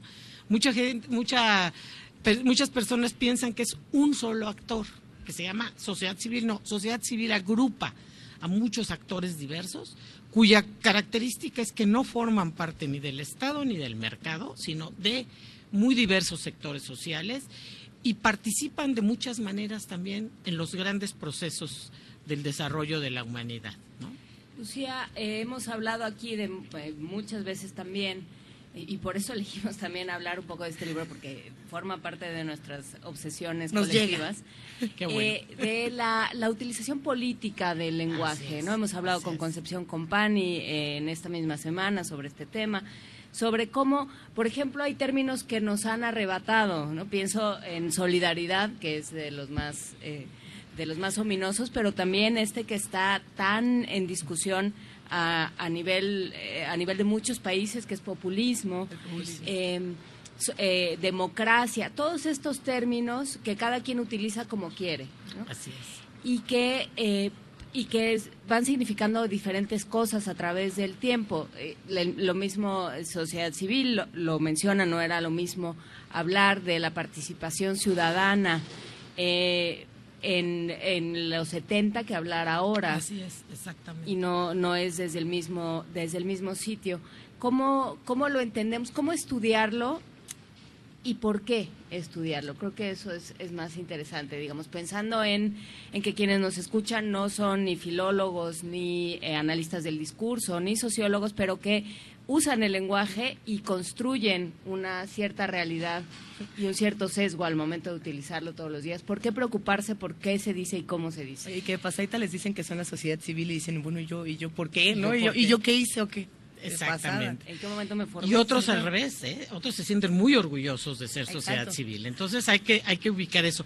Yo creo que ese, es el tema, que, que como tú lo mencionas, Primero, ¿por qué? Simplemente porque se, se siguen utilizando, siguen vigentes. ¿no? Ya no han pasado de moda, o sea, es cierto que se han reconvertido, es cierto que han tenido significados muy distintos, pero yo digo, mientras los ciudadanos, los grupos organizados, los políticos e incluso el discurso oficial siga acudiendo a estos conceptos para nombrar procesos, actores, circunstancias, tenemos, los científicos sociales, tenemos la obligación de entender de qué se trata. Eso es, ese es el, motivo fundamental de, esta reflexión. Ahora, eh, ¿qué es lo que ha sucedido? Bueno, precisamente yo creo que ha habido una, digamos, a grosso modo, como siempre un desdoblamiento entre el pensamiento y el contenido teórico académico y el pensamiento este, político y social.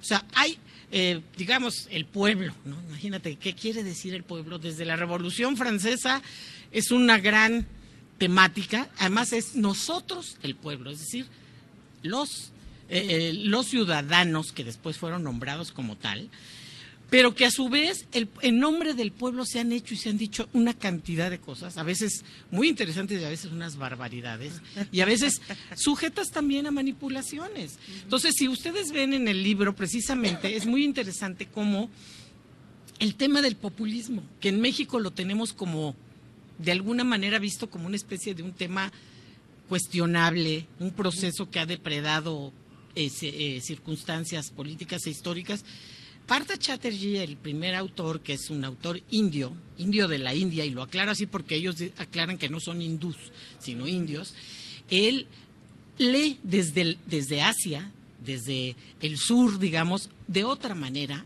la importancia y la vigencia del populismo.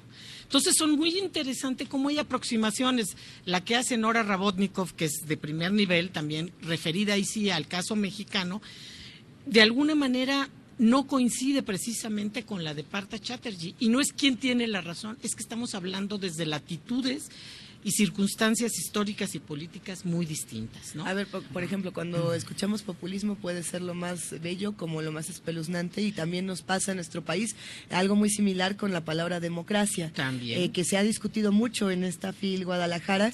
Me quedo pensando en, precisamente el coloquio de los acosos a, la civilización de hace unos días donde había muchas opiniones sobre la, democracia y de pronto yo escuché por ahí que alguien decía, pero es que eh, tú no estás hablando de la democracia y otro contestó, bueno, la democracia como la entendemos ahora. Y dije, bueno, pues yo quién sabe qué estoy ya entendiendo por democracia, porque entre los que dicen que sirve, los que no sirve, los que no definen todavía de qué estamos hablando, ¿qué pasa con esa discusión? Por ejemplo, con la democracia en México relacionada con pueblo, ciudadanía y sociedad civil, que es algo que, está completamente totalmente relacionado. No, yo es, pasa un poco lo mismo, o sea, la democracia, bueno, tiene orígenes, ¿no? Digo, ahí eh, podemos hablar desde Grecia y Roma o si queremos ya siglo XVIII y XIX, cuando se institucionaliza la democracia liberal que hoy conocemos, ¿no? Eh, pero en ese marco se ha también eh, hecho presentes no solo otros discursos, otras experiencias que han tratado de darle un contenido diferente, más sustantivo, que va más allá, por ejemplo, de decir es un sistema electoral representativo. Claro que eso es la democracia, pero no solo eso. Entonces, se ha abierto, me acuerdo hace unos años que hubo todo un debate muy interesante, la democracia con adjetivos, ¿no?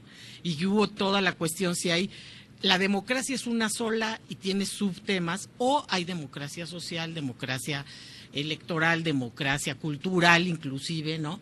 Entonces, ese es un poco por eso el libro dice es aportes para un debate. Realmente estamos tratando de poner algunos acercamientos, algunos ángulos de lectura que tiene que ver con estos temas que yo creo que son totalmente vigentes e indispensables. O sea, no podemos hablar tampoco en el aire. Cualquier cosa es sociedad civil, cualquier cosa es ciudadanía, cualquier cosa es democracia. No, hay, sí hay coordenadas para identificarla, pero también los contenidos se han ido enriqueciendo y complejizando. Entonces, yo diría que esto es como un punto de partida para la reflexión, ¿no?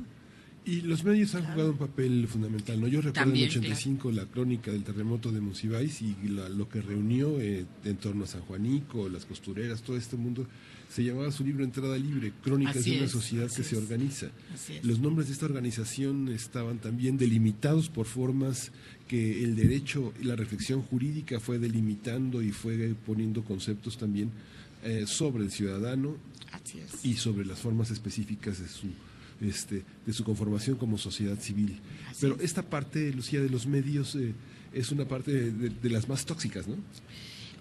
Yo creo que tiene las dos posibilidades. Puede ser muy tóxica porque efectivamente se presta para la manipulación o el establecimiento de eh, contenidos X y, desconocer otros, pero también, bueno, como sabemos en todo, hay quienes utilizan los medios o, o acceden a ellos para difundir precisamente las otras versiones de, ¿no?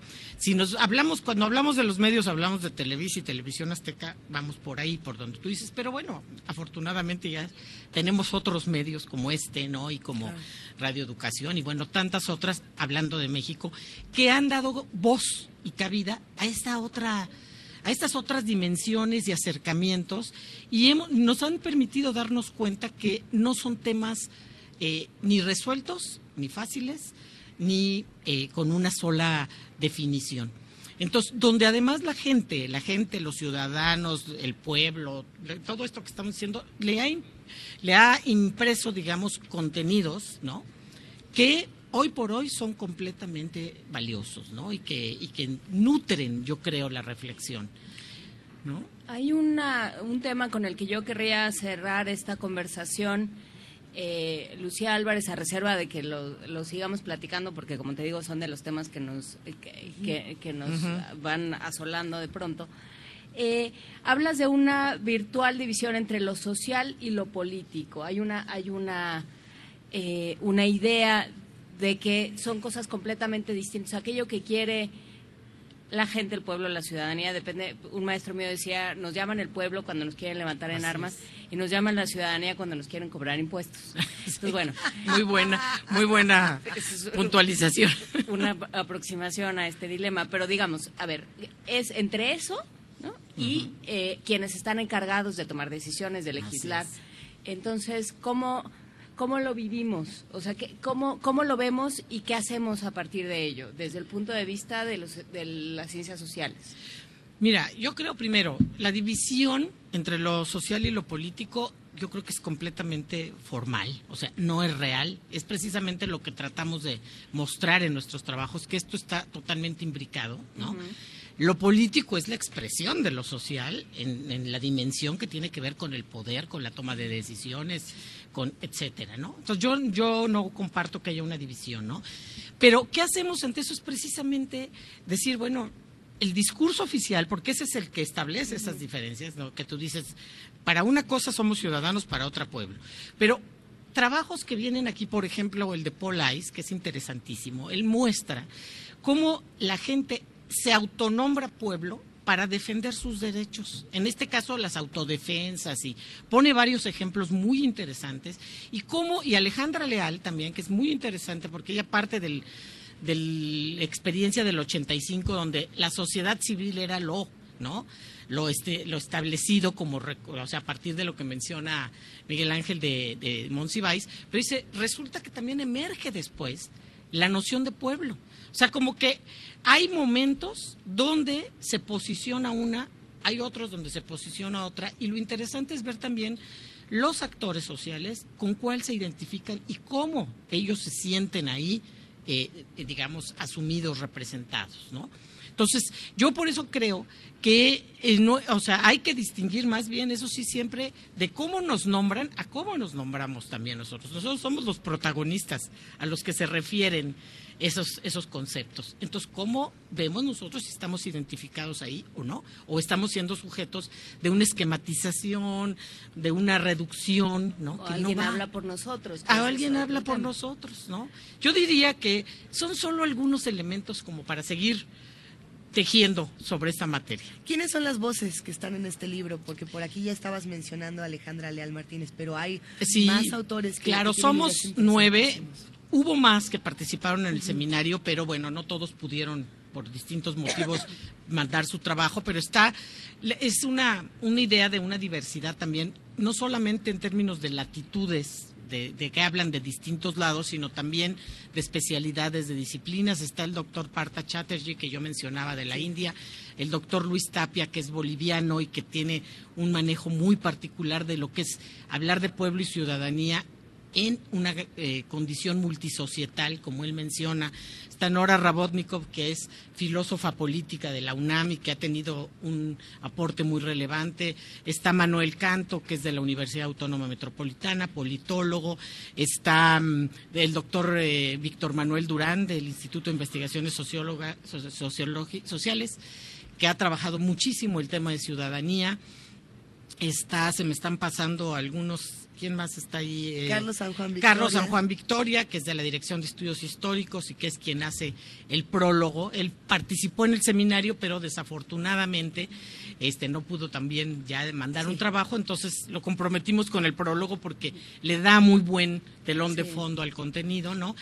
Entonces, estamos, somos solamente una muestra de, lo, de algunos de los que estamos en este tipo de discusión. ¿No? Pues vamos a seguirlo discutiendo. Les agradezco mucho la, invitación y pues adelante con, estas discusiones. Gracias, Lucía Álvarez, eh, coordinadora de Pueblo, Ciudadanía y Sociedad Civil, aportes para un debate eh, coeditado por Siglo XXI y el Centro de Investigaciones Interdisciplinarias en Ciencias y Humanidades de la UNAM. Muchísimas gracias, Lucía. Gracias a ustedes. Música, Miguel Ángel. Vamos con música con Aide Milanés, Si Vuelves.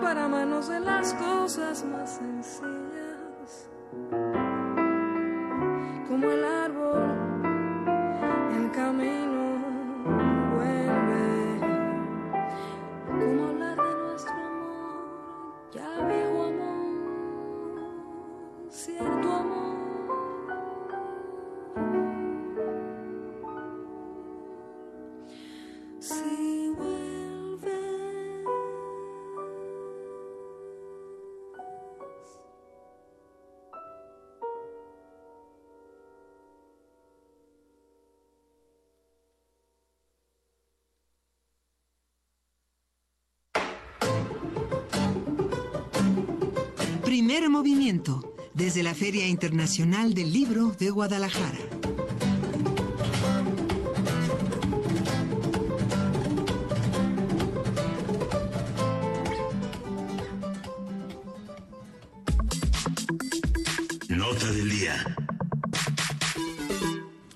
Crónicas en primer movimiento, Sustentabilidad, es el primer libro de esta serie que recopila una selección de las participaciones semanales del programa universitario de estrategias para la sustentabilidad en el noticiario matutino Primer Movimiento de Radio UNAM. En México se trata precisamente, perdón, se trata de temas coyunturales con las contingencias ambientales en la Ciudad de México y el programa Hoy no circula, los desastres ecológicos y daños a los ecosistemas y la biodiversidad en distintas regiones, las cumbres mundiales e impactos del cambio climático discutidos en investigaciones científicas, los acuerdos, normas y omisiones a nivel jurídico, hasta las implicaciones por la presidencia de Donald Trump. ¿Qué tanta cosa nace aquí en primer movimiento? Es una maravilla. Crónicas en primer movimiento, sustentabilidad de Mireya Imas y Marjorie González se presentará mañana sábado 2 de diciembre a las 17.30 horas en el Salón Antonio de la Torre, en la planta alpa- alta aquí en la Expo Guadalajara. Y para hablar del libro está ya con nosotros Marjorie González, quien es divulgadora científica y coautora y amiga de este programa. Oye, ¿no les emociona que este programa ya esté produciendo libros? A, a mí sí.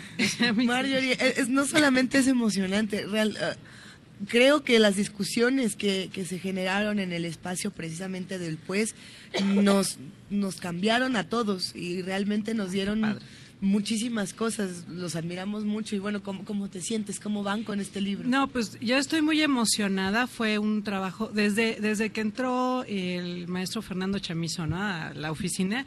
Yo dije, ay, ya, va- ya, ya viene más chamba.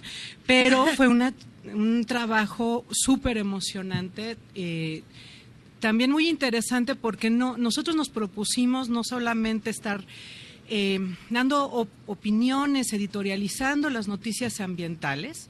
Ese era un objetivo, pero sobre todo el objetivo era hacer divulgación de la ciencia, de las ciencias de la sustentabilidad.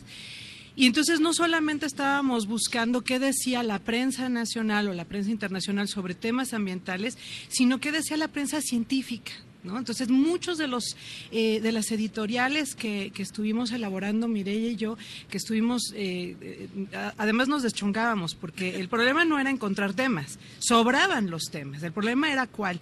Y muchas veces nos ocurrió que había alguna noticia o algún texto que nos interesaba y en el último momento algún secretario de Medio Ambiente o secretaria de Medio Ambiente este, cometían un gazapo y era, era necesario tener que cambiar toda la editorial en el último momento, ¿no? Por supuesto. Entonces, eh, sí fue un ejercicio muy interesante de lle- querer llevar información muy fresca, muy rigurosa, datos y no solo la, pues, el asunto de la opinionitis. Y ese esfuerzo, eh, pues, se vio reflejado en, en el libro, ¿no? Sí, creo que eh, ustedes tomaron de manera muy eh, muy minuciosa esa, esa propuesta que, que hicimos al comenzar el primer movimiento de ayúdenos a poner en contexto aquello que solo escuchamos como un grito, como una, una manifestación de indignación. ¿Qué barbaridad con Trump? ¿Cómo quiere hacer ver, ¿pero qué implica? Eh, ¿Cuáles son las repercusiones? ¿Quién está involucrado? ¿Qué podemos hacer nosotros? ¿Cómo? O sea, todas estas cosas que de pronto... Ay, en esa, es que en ese stand aparecen de pronto este, Luces Super- neones de super no, deja personalidades. tú luces neones, eh, aparecen exgobernadores y entonces me están poniendo muy nerviosa. Eh, pero bueno, no. Eh, realmente darle contexto al trabajo, al trabajo periodístico, no, darle otra dimensión, que es lo que buscamos hacer en primer movimiento, es complicado. Es complicado sobre todo cuando no se tiene una se ha, formado a periodistas científicos, pero ha sido un trabajo muy arduo y muy a cuentagotas. Eh, y eh, desde la UNAM se hace, pero es complicado. ¿Cómo fue, eh, cómo fue convertirse de pronto en periodista científico?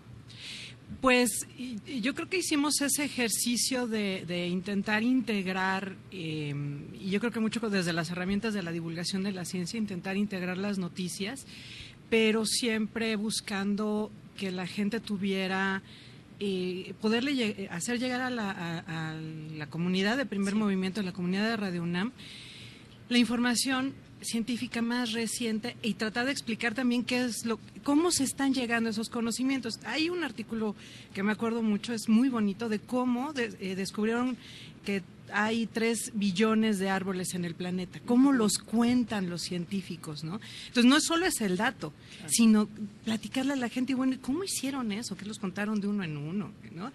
Y luego había temas bien lindos. Me acuerdo mucho del oso grolar, porque ese nos lo, nos lo pidió Benito, este, de qué estaba pasando ahora con el deshielo, eh, que comienza. La, evolución de los osos eh, polares es relativamente reciente. Y entonces todavía hay una cierta, eh, digamos, capacidad de, esta especie para mezclarse con los osos eh, grizzly. Y entonces, como ambas poblaciones están decayendo, pues no hay con quién darse cariño, ¿no? Y entonces ya comenzaron a, en realidad a tener un retroceso en la especie y una posibilidad a largo plazo para los osos polares es volverse osos grolares. La especie como tal va a desaparecer, pero entonces yo creo que eh, esa era la idea, ¿no? Intentar mezclar este la, la, divulgación de la ciencia, acercarla, eh, bueno, hacer este ejercicio de, periodismo a partir de lo que nosotros, bueno, Mireia y yo somos biólogas, yo me, he ido especializando en cuestiones de divulgación de la ciencia y pues las dos este, nos metimos de pronto en este tema de cada semana una noticia, ¿no?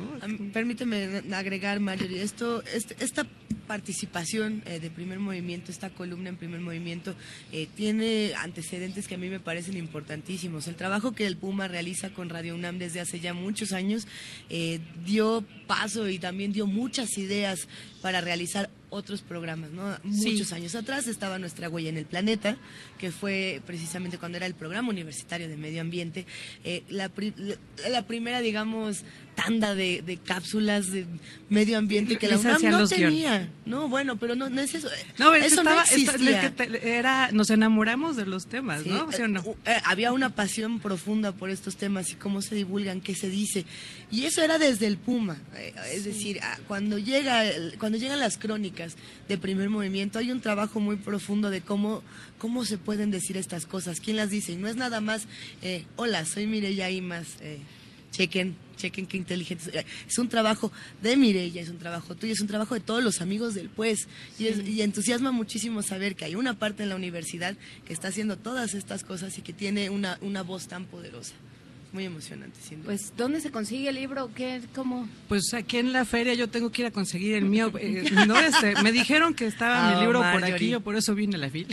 Vine a la fil porque me dijeron que aquí estaba mi libro. Muy bien, bueno, pues suponemos que se va... las ediciones de la UNAM. Son se las va a distribuir donde se distribuyen las ediciones de la UNAM, eh, en este en las librerías, en la zona, en aquello que llamamos la zona comercial. ¿Tú vas a vender en el metro, Benito? ¿Qué es lo que me estás diciendo? Dice... Vamos a tener en, en radio. Oh, y ah, Radio NAM, eh, lo edita la Dirección General de Divulgación de la Ciencia, la de GACO, la publicación es UNAM y Radio UNAM, obviamente, porque aquí nacieron esas crónicas. Tú tienes también eh, los cursos de, verano. Ya sé que, digo, apenas comienza, pero tengo la impresión de que, de que esos cursos también tienen un espacio como para hacer libros. la, labor que estás haciendo está Les digo que cada vez que me invitan los de Radio no me dejan más chamba. Pero sí, sí, como no, vamos a hacer un manualito. amigo nuestro, ¿verdad? ¿Qué, ¿Qué, otras gracias, Marjorie González. Bueno, sí, mejor las leemos, ¿verdad? Porque mejor las leemos porque ya tenemos un poco el tiempo encima. Nos vamos. Eh, muchísimas gracias, Marjorie González. Gracias a ustedes. Nuestra, nuestra cazadora recolectora de cabecera. La, la, la mis de los residuos. La mis de los residuos. Sí, muchísimas gracias, Marjorie González. Vamos a música. Vamos a música. Vamos a oír de la orquesta Boabab Colette. Baobab. Es el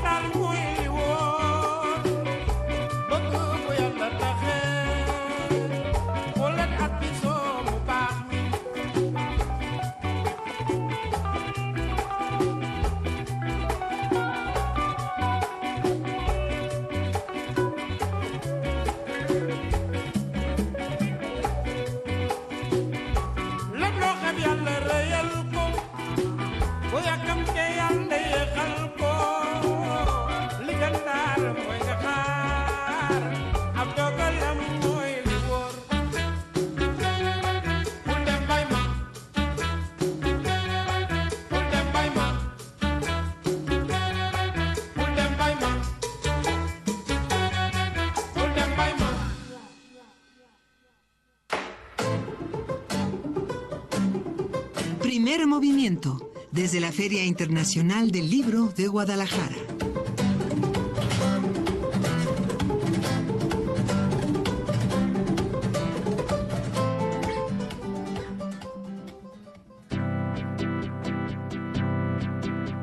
Crónicas desde la FIL con Antonio Quijano.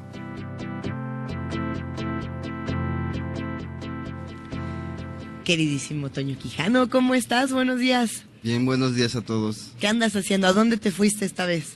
Ayer fui a la inauguración del Salón del Cómic y Novela Gráfica en la. Feria Internacional del Libro de Guadalajara por Ay, qué primera bueno, vez. porque ya tenía... Ajá. Por primera vez la FIL va a tener un lugar dedicado a esta oferta cultural que si bien había tenido espacio en anteriores ediciones a través de las distintas editoriales, ahora tendrá un espacio propio.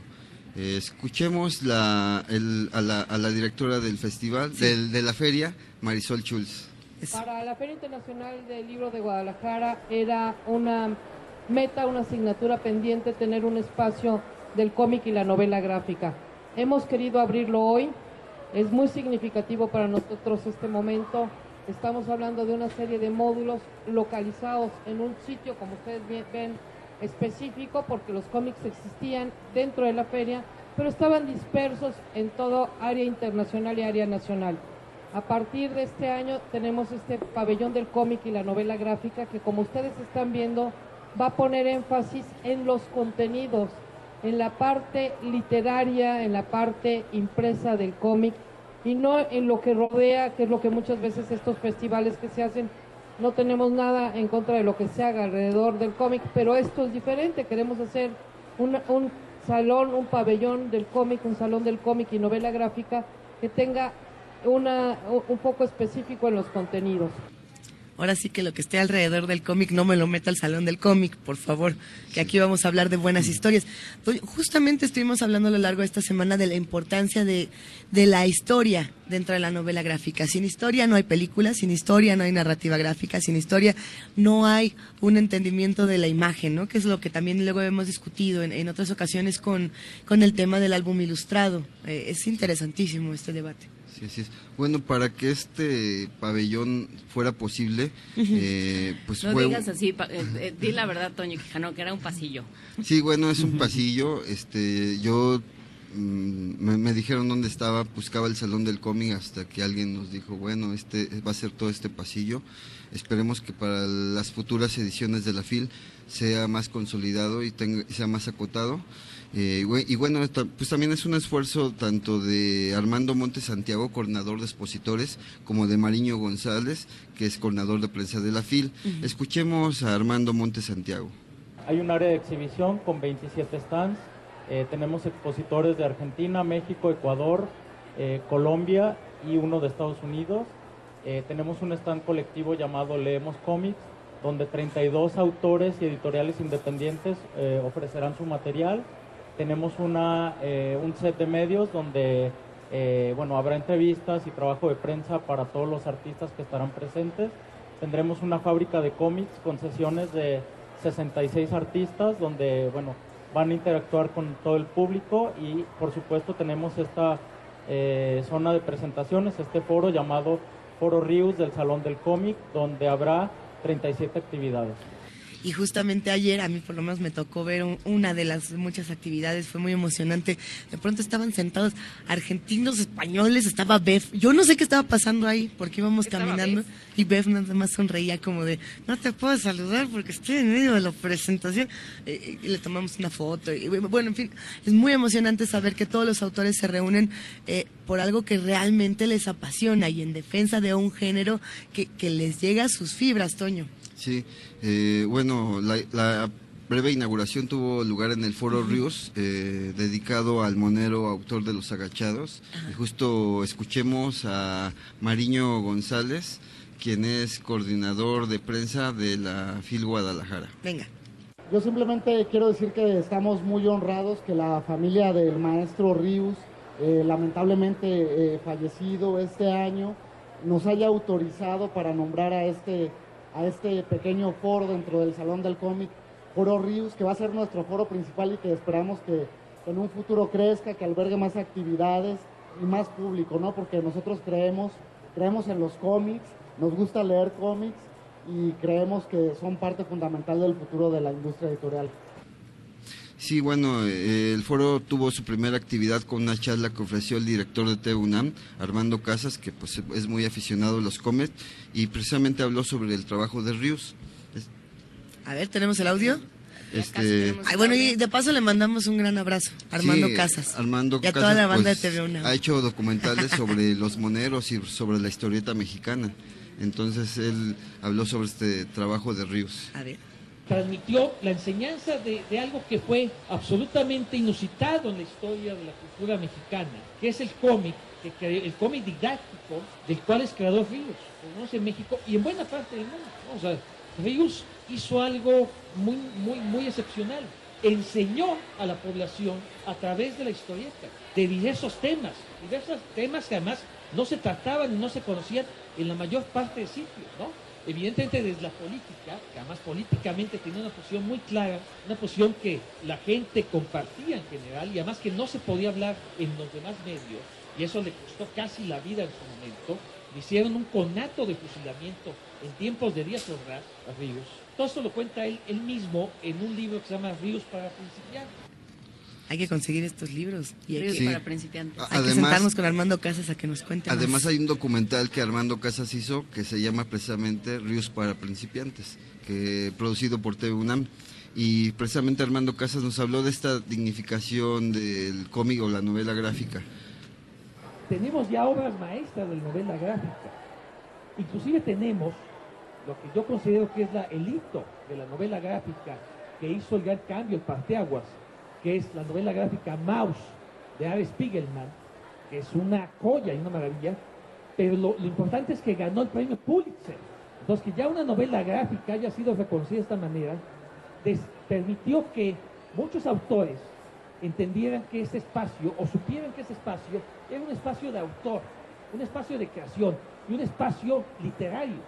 Y hay que decir que históricamente la novela gráfica o la historieta siempre estuvo tratando de ser aceptada en el mundo de las artes visuales y que siempre fue considerada menor en ese mundo. Llegará un día en el que a la novela gráfica, al horror, al, al género también del la teatro de comedia, rosa. a la novela romántica, a la rosa, que todos estos dejen de llamar los géneros menores y que, y que dejemos también decir, ¿cómo le hizo para ganarse un premio? Mira. El periodismo, un Nobel. ¿Cómo pero a ver, lo logro? Eventualmente, eh, yo creo que podremos construir lugares respetables para todos estos espacios y que dejen de llamarlas de género entre comillas, y simplemente sean parte de la literatura y parte de la narrativa como lo son todos los demás, ¿no? Y esa es una lucha que bien, que bien señala Armando Casas en lo que nos está contando. Sí, y también tuvimos la oportunidad de conversar con Damián García de Familia Usaca, quien es dibujante y es emprendedor en este tipo de, de, de empresas, de impulsar el cómic, y él agradeció que la FIL ya tenga un espacio dedicado a este género. Me parece que es muy adecuado porque realmente estamos en la etapa en la que es como este boom, ¿no? De que las, las personas, ahora sí que normales, empezamos a hacer nuestros cómics y los empezamos a vender. Entonces eh, ya no estamos solo en, en expos de cómics o festivales de animación, sino también nos estamos abriendo a ferias del libro donde pues siempre hay lectores y siempre hay gente que busca algo nuevo y está dispuesta a nuevas ideas. Y Contamos bueno- con un último audio, Sí. querido Toño. Sí, bueno, finalmente él consideró que el cómic puede ser un buen inicio para los lectores. Ayer nos visitaron centenares de jóvenes y se acercaban mucho a este género, sobre todo. Ándele. Yo llevo tres años comercializando, entonces en esos tres años han sido pocas las ferias del libro, pero las pocas ferias del libro que hemos ido nos han este, recibido con los brazos abiertos y de hecho los mismos organizadores están felices de que llevemos cómics, porque a final de cuentas, por ejemplo, a los niños les llama la atención que son dibujos, entonces es una introducción y fomentarles la lectura. Entonces, este, me parece muy adecuado que lo hayan abierto y pues esperemos que lo sigan haciendo año con año. Y así será. El Sí. próximo año acá nos veremos y esperemos que siga la novela gráfica eh, gritando por los pasillos. Sí, bueno, nada más mencionar que estas actividades del Salón del Cómic y Novela Gráfica culminan el próximo domingo. Así que si están por acá en Guadalajara, dense una vuelta. Todavía tienen tiempo. Sí, Excelente. Gracias, querido Toño Quijano. Nos, nos escuchamos la próxima semana ya, ya de regreso a la Ciudad de México. Sí, muchas gracias a todos. Pues fue, una delicia poder escuchar estas crónicas. Realmente nos sentimos como parte de las discusiones que se dieron en esta Feria Internacional del Libro de Guadalajara. Pasamos eh, por los acosos a la civilización, por el coloquio. También nos dimos una vuelta por el pabellón de Madrid y estuvimos discutiendo eh, Madrid, Cataluña, cómo se llevan con Guadalajara, cómo se llevan con la Ciudad de México. Hablamos de neurociencias. Neurocien- ¿Qué, qué controversia con las neurociencias. Hablamos del Salón del Cómic y bueno, tantos temas que se van a quedar para las futuras discusiones. Muchísimas gracias, querido Toño Quijano. Gracias a todos ustedes. Vamos a una pausa y regresamos a esta tercera y última hora de primer movimiento en la Feria Internacional del Libro de Guadalajara. Primer movimiento desde la Feria Internacional del Libro de Guadalajara.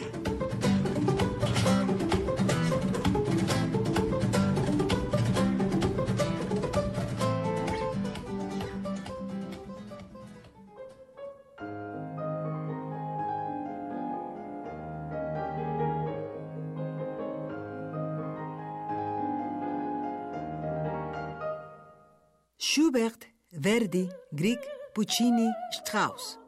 Compositores que te llevarán del clasicismo al romanticismo y del verismo a la primera mitad del siglo XX. Concierto para voz y piano. Interpretan la soprano Luz María Butrón y el pianista Giovanni Paolillo. Únete a la travesía bajo la tutela de estos excelentes músicos el sábado 9 de diciembre a las 6.30 de la tarde en la sala Julián Carrillo. Adolfo Prieto 133, Colonia del Valle. Entrada libre. Radio UNAM. Experiencia sonora.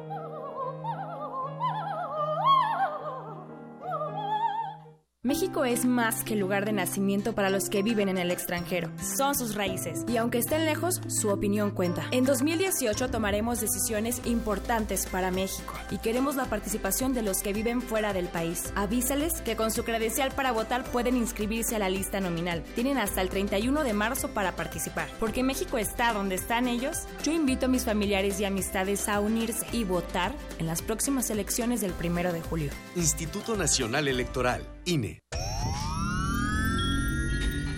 10 frasquitos de gel desinfectante, 8, 7 antibióticos, 4 caldos de cultivo, 2 compostas. Un invernadero sonoro. En este ambiente se experimenta la nueva música en compañía de sus creadores. Cultivo de hercios, frescura en la flora musical. Lunes y jueves, 21 horas, por el 96.1 de FM. Radio UNAM.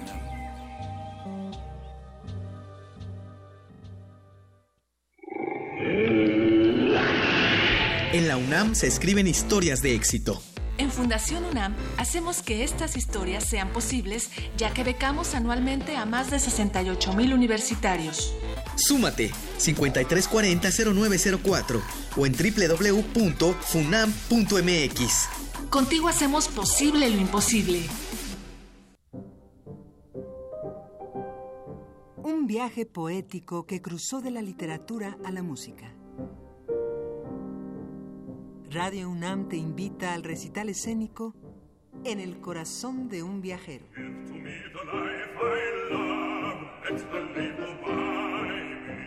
Bajo la dirección de Janet Macari, el bajo barítono Antonio Aspiri y el pianista Bruno Iturria interpretarán el ciclo Songs of Travel, que Ralph Vaughan Williams compuso a partir de poemas de Robert Louis Stevenson.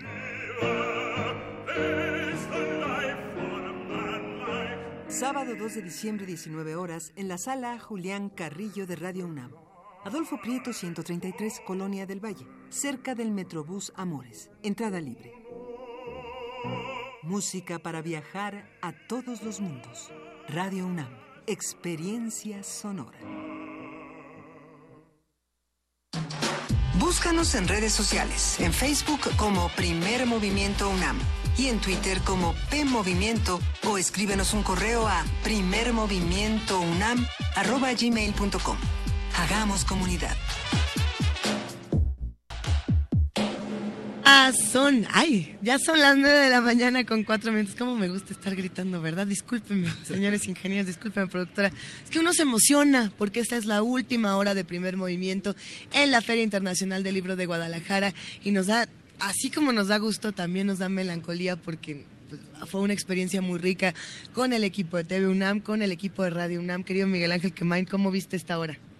Pues Eh, muy- esta muy- hora, pues esta sí, semana, este todo. Sí, muy interesante. Ha sido un, un- un tejido fino el que hemos tenido oportunidad de hacer en esta transmisión que hemos hecho en colaboración y en conjunto con TV UNAM y Radio UNAM, de, de- de entender gran parte de la problemática, no solo editorial, sino del pensamiento latinoamericano y cómo se, cómo se construye en un conjunto de, Sí. en, en un conjunto de autores y de ideas y de libros que son propuestas para no solo para el año venidero, sino en realidad para el, para, para el siglo que estamos habitando es. en este inicio. ¿Cuántas, ¿Cuántas ferias de Guadalajara de libro, querida Juana Inés de esa, ya llevamos juntas? Que nos vamos juntos todos acá en el programa. ¿Tres? Esta es la tercera. ¿Cuatro? ¿Tres? La ¿Dos? ¿Uno? Tres. la tercera.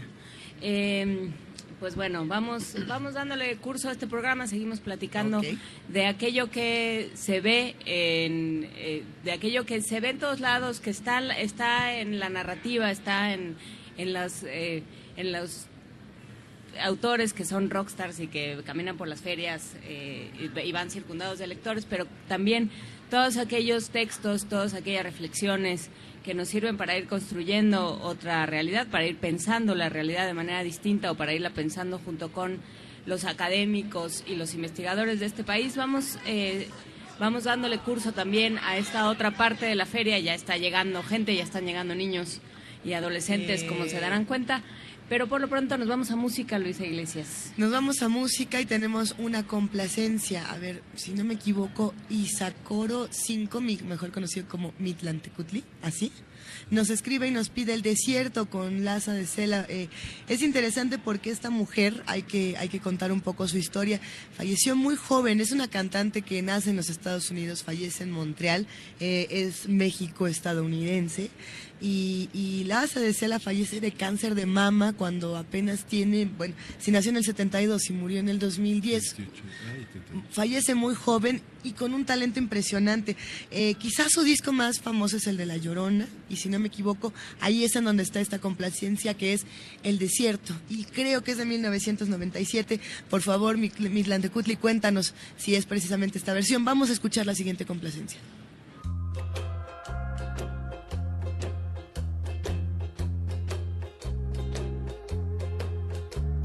He venido al desierto para irme de tu amor. Que el desierto es más tierno y la espina besa mejor. He venido a ese centro de la nada para gritar. Que tú nunca mereciste lo que tanto quise dar. Que tú nunca mereciste lo que tanto quise dar. venido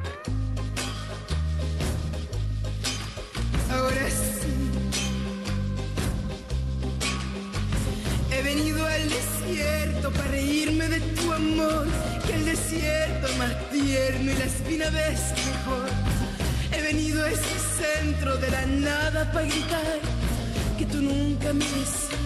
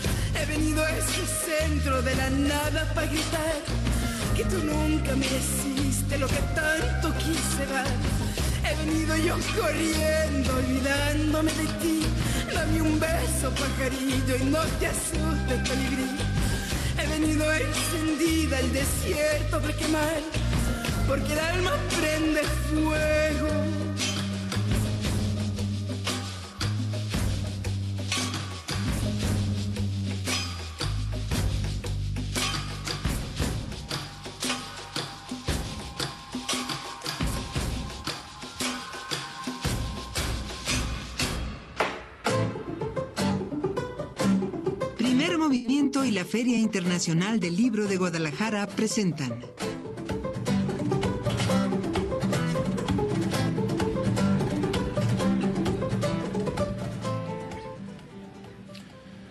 Centroamérica, después de la firma de los acuerdos de paz, violencia, fronteras y migración, es un libro de Natalia Armijo Canto y Mónica Tucent, editado por el Instituto de Investigaciones Dr. José María Luis Mora. En 1996 fue firmado el acuerdo de paz en Guatemala, el último pendiente en Centroamérica. Aunque este acuerdo abrió una nueva etapa que ponía fin a la violencia de las guerras civiles en la región durante más de un cuarto de siglo, la Centroamérica de la posguerra no ha alcanzado aún la paz.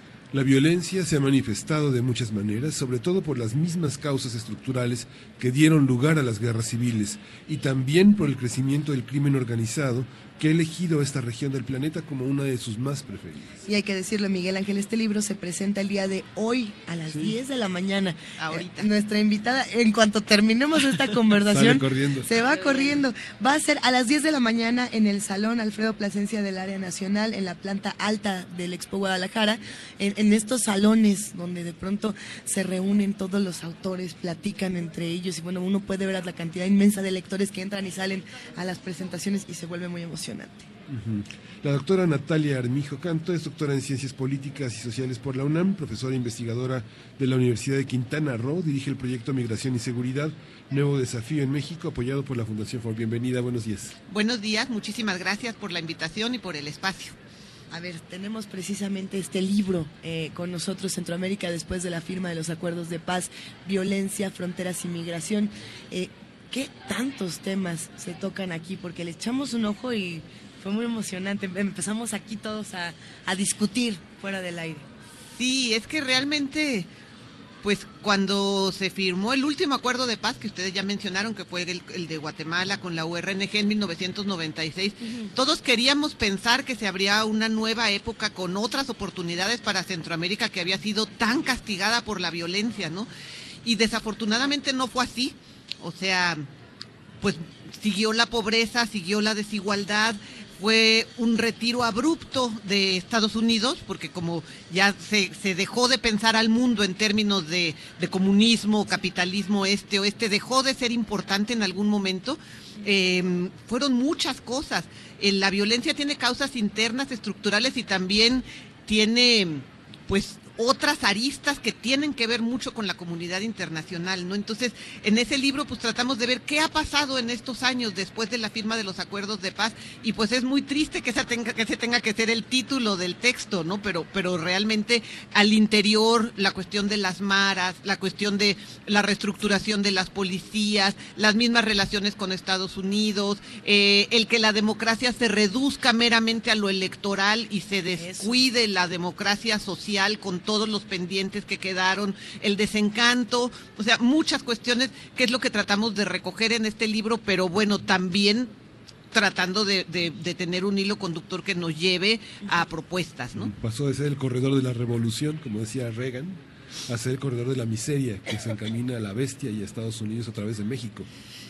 Sí, la cuestión de la migración es muy triste y nos toca muy, muy de cerca, ¿no? No podemos hacernos de la vista gorda. México ha tenido una parte importante de responsabilidad en, cómo se ha convertido en un problema tan crítico.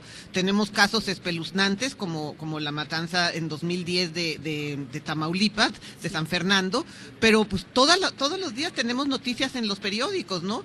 Eh, y bueno, y sobre todo por la incursión cada vez más visible del crimen organizado. No era lo mismo migrar cuando le pagabas un pollero que te iba a cruzar y te llevaba, a migrar en un corredor que, que ya no era el corredor del comunismo, pero también se ha convertido en una de las principales rutas del tráfico de drogas, ¿no? Entonces, como que pobre Centroamérica porque le, le tocó la confluencia de muchísimas, de muchísimos factores que hacen de esta región un polvorín y, sobre todo la lacerante pobreza y exclusión, ¿no? Tenemos a dos de los países más pobres de América Latina, que son Honduras y Nicaragua, sin embargo, con, expresiones muy distintas. Nicaragua es de los países menos violentos y Honduras es de los países más violentos. Entonces no es directo tampoco el vínculo entre violencia y pobreza, ¿no? Pero sí hay, o sea, sí hay un problema de, violencia, lo que, de lo que hemos hablado cuando hablamos de migración, sobre todo de proveniente de Centroamérica, es de que eh, hay una, una necesidad de salir porque, porque si no te mueres. O sea, y entonces a lo que a lo que se va es a un se va a un futuro incierto, a una pues a una muerte probable para huir de una muerte segura y de un y de un futuro y, de una negación de futuro. Eh, ¿Qué esperanzas se tenían cuando se firmaban estos acuerdos de paz y cómo se nos han ido transformando? ¿Cómo vemos hoy a Centroamérica? Porque ahora, eh, afuera del aire, hacíamos un recuento eh, de, Honduras y, su situación electoral. Eh, por supuesto, Guatemala. Ya no llegamos a Jimmy Morales. Ya no, llegamos, a Jimmy Morales, pero siempre queremos llegar a Jimmy Morales. Eh, ¿Qué pasa con Bolivia? ¿Qué pasa con todos estos, eh, estos países que, que tenían una esperanza, que representaban una esperanza y que han ido probando otras cosas?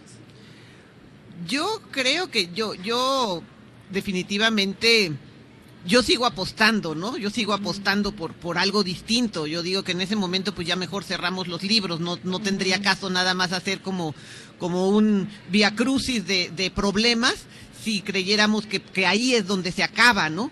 Eh, sí, ciertamente, eh, no, el libro sobre Centroamérica, aunque es una realidad que compartimos en muchas otras regiones de América Latina. Lo estamos viendo ahorita, recientemente con las elecciones de Honduras. Qué desastre, no se reconoce al ganador, este, fallan los pronósticos, etcétera. Pero definitivamente esas elecciones tampoco iban a ser la solución, o sea, porque el problema va mucho más allá de lo electoral. Y yo creo que el, el gran reto es recuperar desde abajo qué es lo que está sucediendo y de dónde están surgiendo las propuestas. Justamente, podemos detenernos un momento en ese tema y platicarle a los que nos escuchan y a los que nos observan un poco más eh, de qué fue lo que pasó eh, en Honduras y por qué es tan desastroso, por qué las encuestas eh, significan tanto para una discusión como esta. Eh, se nos atraviesan los chamacos, pero es, es que es muy interesante precisamente puntualizar porque creo que es un ejemplo de todo lo que está pasando en, en la región. ¿Podemos entrarle un poquitito más? Bueno, Honduras realmente es un es paradigmático, ha llegado a ser el país más violento de toda Así la es. región. Eh, es un país sumamente pobre desde hace mucho. Es un país donde no hubo una guerra civil como tal, como sí la hubo en, en El Salvador o en Guatemala o en Nicaragua, pero que le tocó ser la base de operaciones de, de- de la contrarrevolución, ahí con todo el apoyo de Estados Unidos. Entonces eso deformó mucho la situación. Sin embargo, es un país donde también se ha caracterizado porque existe movimiento social, existe movimiento social. Yo conozco regiones del norte de Honduras, en el progreso, donde, donde ves que las personas pues le siguen apostando y le apuestan al medio ambiente y, y, bueno, Honduras fue muy castigada por el huracán Mitch, porque nos des- desató toda esa ola migrante. México casi no recibía migrantes hondureños a partir de 1998. Ahí se la lleva con Guatemala y hay grupos de edad en, lo- en los que hay más hondureños que guatemaltecos, ¿no? Y entonces... eh, le ha apostado, pero bueno, es el único país donde también ha habido un golpe de Estado reciente, cuando pensábamos que eso ya no era posible en América Latina.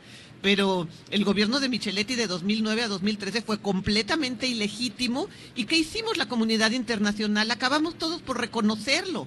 Entonces yo creo que eso es algo que también nos tiene que cuestionar muchísimo. Entonces, obviamente estas elecciones pues pues eran muy cuestionadas también desde el principio en su forma de organización, en todo. Hay quien no cree que, que hubiera ninguna propuesta de, de las personas que estaban participando, un montón de candidatos, que realmente recogiera lo que lo que se ha gestado desde los movimientos sociales. Y ahorita el, eh, el, el presidente Orlando, que se quería reelegir a pesar de que era inconstitucional, está enojadísimo porque todas las encuestas los mostraban como favoritos. Y entonces ahora el pleito es contra los encuestadores y las compañías que se han enriquecido, este, dándoles por su lado a los grupos de poder y realmente pues el panorama, eh, pues bueno, tendrán que reconocer a, al, ¿cómo se llama? Man- Natarraya, ¿cuál es el nombre de Salvador Nasraya. Nasraya, sí, que lo relaciono con Mantarraya. Sí, pero a no, muchos nos pasa eso exactamente.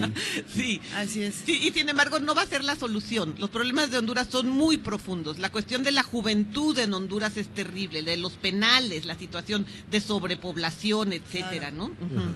Hay una, hay una parte también, este libro muestra el deterioro de la política exterior mexicana desde las cumbres de Tuxtla, desde el, el programa Puebla-Panamá, el programa Mesoamérica, la implantación exclusivamente de programas del Tratado de Libre Comercio, ¿no?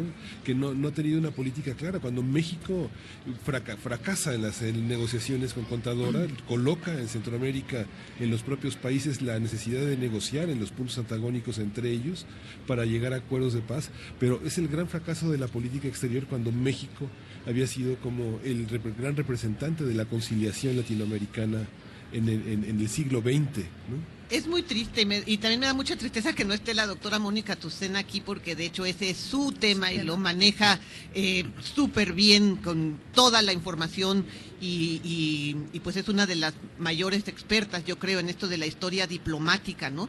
Pero realmente el papel de México en Centroamérica fue fundamental. Eh, la doctora Tucen tiene libros sobre, sobre historias de vida de embajadores que les tocó eh, muy, muy de cerca estar atendiendo toda esta situación y a México nos veían así con un cariño llegar y todo.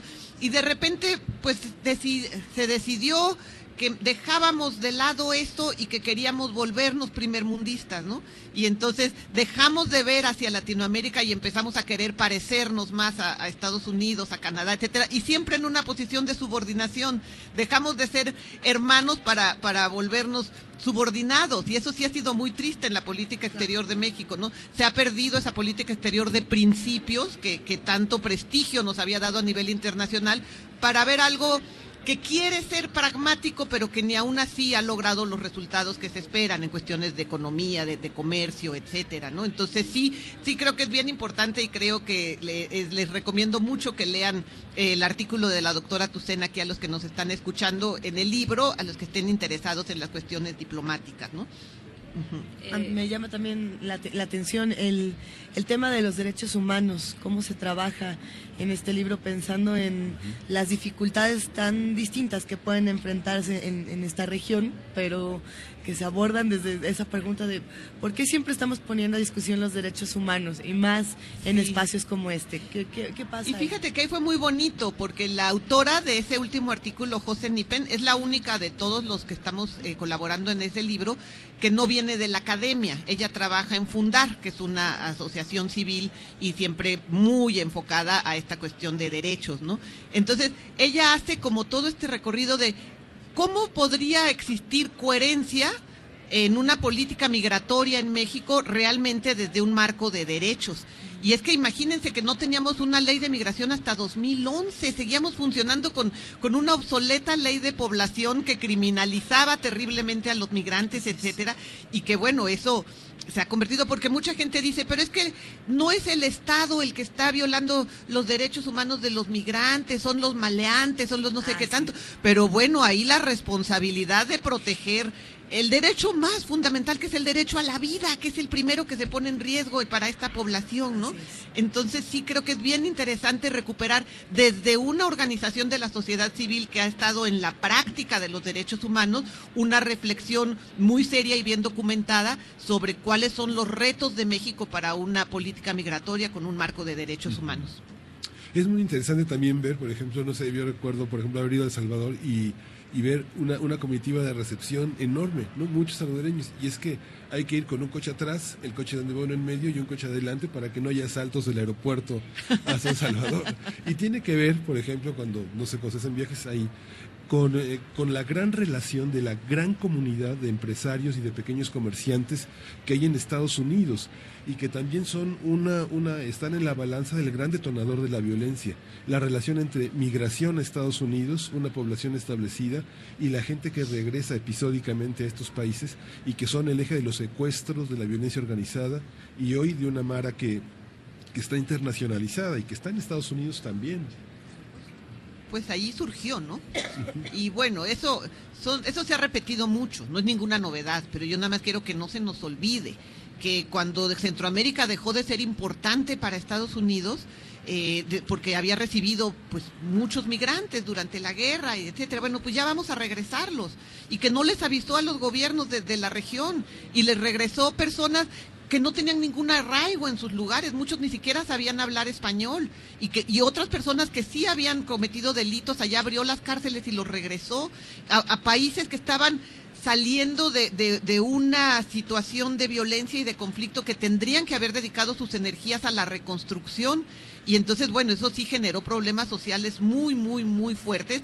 Y este fortalecimiento de la Mara, que no es así como, yo no, yo no suscribo eso de que sea una organización bien articulada, etcétera. No, realmente son, son señales de violencia que desafortunadamente han sido aprovechadas también por grupos criminales para ocuparlos en eso que tú estás diciendo. En los, y eso nos deja, bueno, a mí lo que más me preocupa es qué pasa con la juventud que ahí está, la juventud de clase media, la juventud que quiere salir a divertirse, que quiere tener sueños, que quiere tener aspiraciones. Y para esto yo creo que entonces hay que recuperar otros temas que están ausentes de este libro, pero que ya son el tema del próximo, que ya estamos eh, elaborando la doctora Tucen y yo, y conjuntamente la Universidad de Quintana Roo y el Instituto Mora, donde queremos recuperar también esas otras expresiones musicales, artísticas, literarias, populares, además de seguir viendo cuál ha sido la, el desarrollo de todos estos temas centrales que, que nos han ocupado la en la investigación. Antes de, de dejarte ir, porque sabemos que ahora tienes otra entrevista, saliendo de aquí, sales de aquí corriendo, vas a otra entrevista y luego Y ya vas a la la presentación. presentación. Eh, diriges el proyecto Migración y Seguridad, Nuevo Desafío en México. ¿Cómo se vinculan estos temas, migración y seguridad? Porque, porque digamos, hemos sido muy poco congruentes, lo decías ya, eh. Natalia Armijo, eh, al, al momento de ver lo que estamos haciendo nosotros con los migrantes y luego quejarnos de lo que se hace con nuestros migrantes en- sobre todo en Estados Unidos. ¿Qué, qué- cuáles son los temas de migración y seguridad? Ah, mira, ese proyecto se hizo en colaboración con el CACEDE, que es otra organización, que es el Colectivo de Análisis para la Seguridad con Democracia. Es un proyecto que financió la Fundación Ford. Y este y bueno, y precisamente ahí lo que hicimos es un proyecto que ya terminó. Lo que hicimos fue generar una reflexión muy intensa sobre este tema con personas de los países de Centroamérica y en, todo. Hicimos seminarios en Ciudad Juárez, en Tapachula y en la Ciudad de México.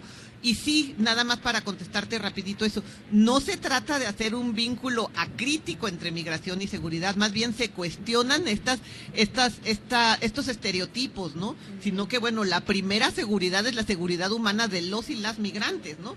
Entonces, y, y por supuesto que ahí sí hay un vínculo, y hay un vínculo con la seguridad pública porque ellos muchas veces son víctimas de delitos con la seguridad humana porque, porque, porque nos ponemos en riesgo, pero no es cierto que existe un vínculo con la seguridad nacional y eso solo es cuando se generan las condiciones para que intervengan otros actores eh, que le disputan al Estado el uso de la fuerza, fuerza como son las organizaciones criminales, pero no los migrantes. La migración nunca ha sido un delito, es una estrategia de sobrevivencia y como tal debe de gestionarse y tratarse. Pues cerramos esta conversación. No queremos, pero ha llegado el momento de No, pues despedirnos. muchísimas gracias por la oportunidad. Ha sido un verdadero placer y son temas que, que se tienen que visibilizar y se tienen que seguir discutiendo todos los días. Doctora Natalia Armijo Canto, doctora en Ciencias Políticas y Sociales por la UNAM y profesora investigadora de la Universidad de Quintana Roo. Seguramente vamos a estar platicando muy pronto. Ha sido Bueno. todo un gusto. Muchísimas gracias. Mil Y gracias, Si suerte en hay la alguien escuchando desde Guadalajara, los esperamos a las 10 de la mañana en la presentación. Eso. Corran. Allá nos vemos. Ah, vamos a escuchar una canción que nos pidió Andrea González, que ayer fue su cumpleaños. Feliz cumpleaños, querida Andrea González. Y este es un cover, porque dicen por ahí que hay una luz que nunca se apaga. Es una canción de los Smiths llamada There is a light that it never goes out. Y está cantada en esta ocasión por Dumb Dumb Girls.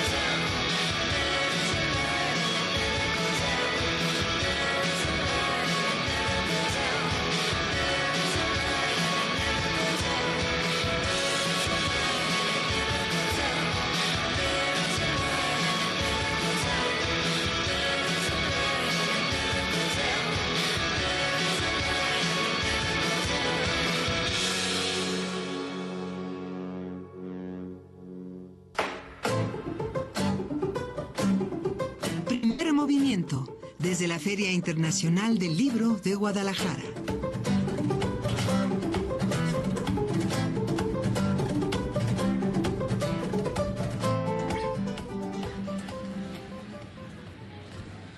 Ahora sí, ya estamos de vuelta en la, la última, en, en la última recta de primer movimiento. Y Miguel Ángel Quemain, seguimos aquí hablando de millones de cosas. Sí, justamente tenemos eh, Inundación Castálida, que es la que es esta aventura editorial que en el claustro se hace en el terreno de la literatura y que bueno, le damos la bienvenida aquí a nuestro editor. Es Alcázar, editor de Inundación Castálida y bueno, parte de las Brigadas para la Libertad y de un montón de proyectos editoriales. Eh, cuéntanos qué es Inundación Castálida y con qué, sobre todo con qué espíritu nace, porque tiene, es una revista que lleva poco tiempo, pero que eh, ya ha ido eh, acuñando textos interesantes. Cuéntanos de dónde sale Inundación. Bueno, Inundación Castálida, como ya lo dijeron ustedes, es una revista de la Universidad de Claustro de Sor Juana que buscaba relacionar la vida cultural de, del claustro, los amigos que, hemos hecho a lo largo de estos ya casi 40 años que lleva el claustro, eh, con eh, su comunidad estudiantil, ¿no? Eh, que el claustro dé algo al mundo cultural fuera del ámbito universitario y, y al revés, ¿no? Es una revista que lleva un año. de hecho, hace un año aquí en esta feria trajimos el número cero. y aquí con ustedes también vinimos a platicarlo. El número dedicado a Juan Rulfo, a los 100 años de Juan Rulfo. 100 Juan Rulfo.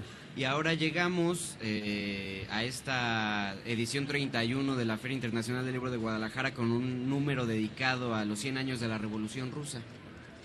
¿Y qué, cómo, cómo hablar de la Revolución Rusa eh, ahora? ¿Qué, qué, qué más decir de la Revolución Rusa? ¿Cómo fue organizar este número? ¿De dónde sale la idea? ¿Con quién se aliaron para hacerlo, Ernst Alcázar? Bueno, era, era inevitable eh, no hablar de la Revolución Rusa, ¿no? Eh, ¿Quiénes fueron nuestros, nuestros aliados? Principalmente, y como lo podemos ver en la portada, la gente del Centro Vladi. Claudio Albertani nos regaló ilustraciones de Vladi que, que, están a lo largo de las 97 páginas que tiene. Eh, esto me gusta comentarlo mucho. El número cero dedicado a Rulfo tenía unas cincuenta y tantas, 60 páginas más o menos.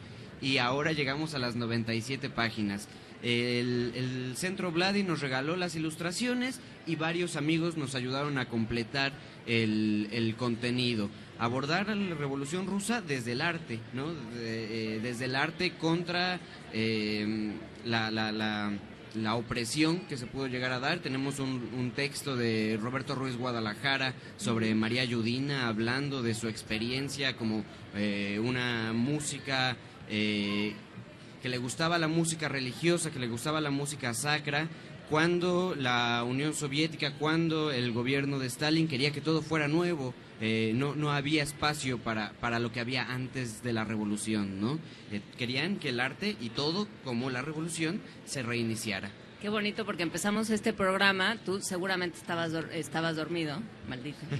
empezamos este programa hablando de Garrido Canaval.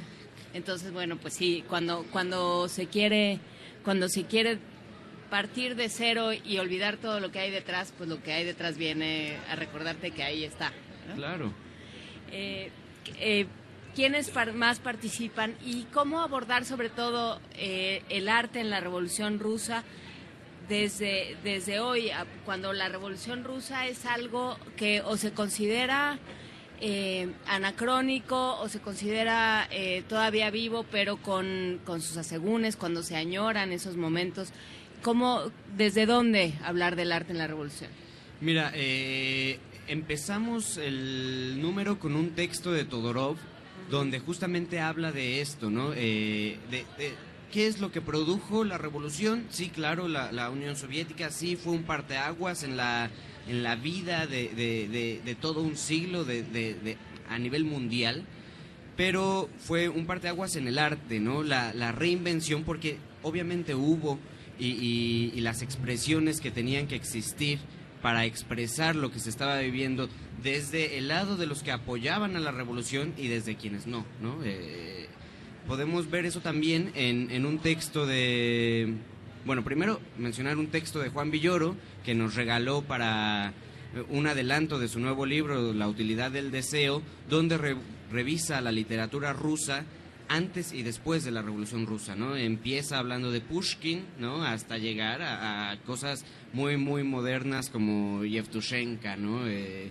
hace un análisis maravilloso, Juan.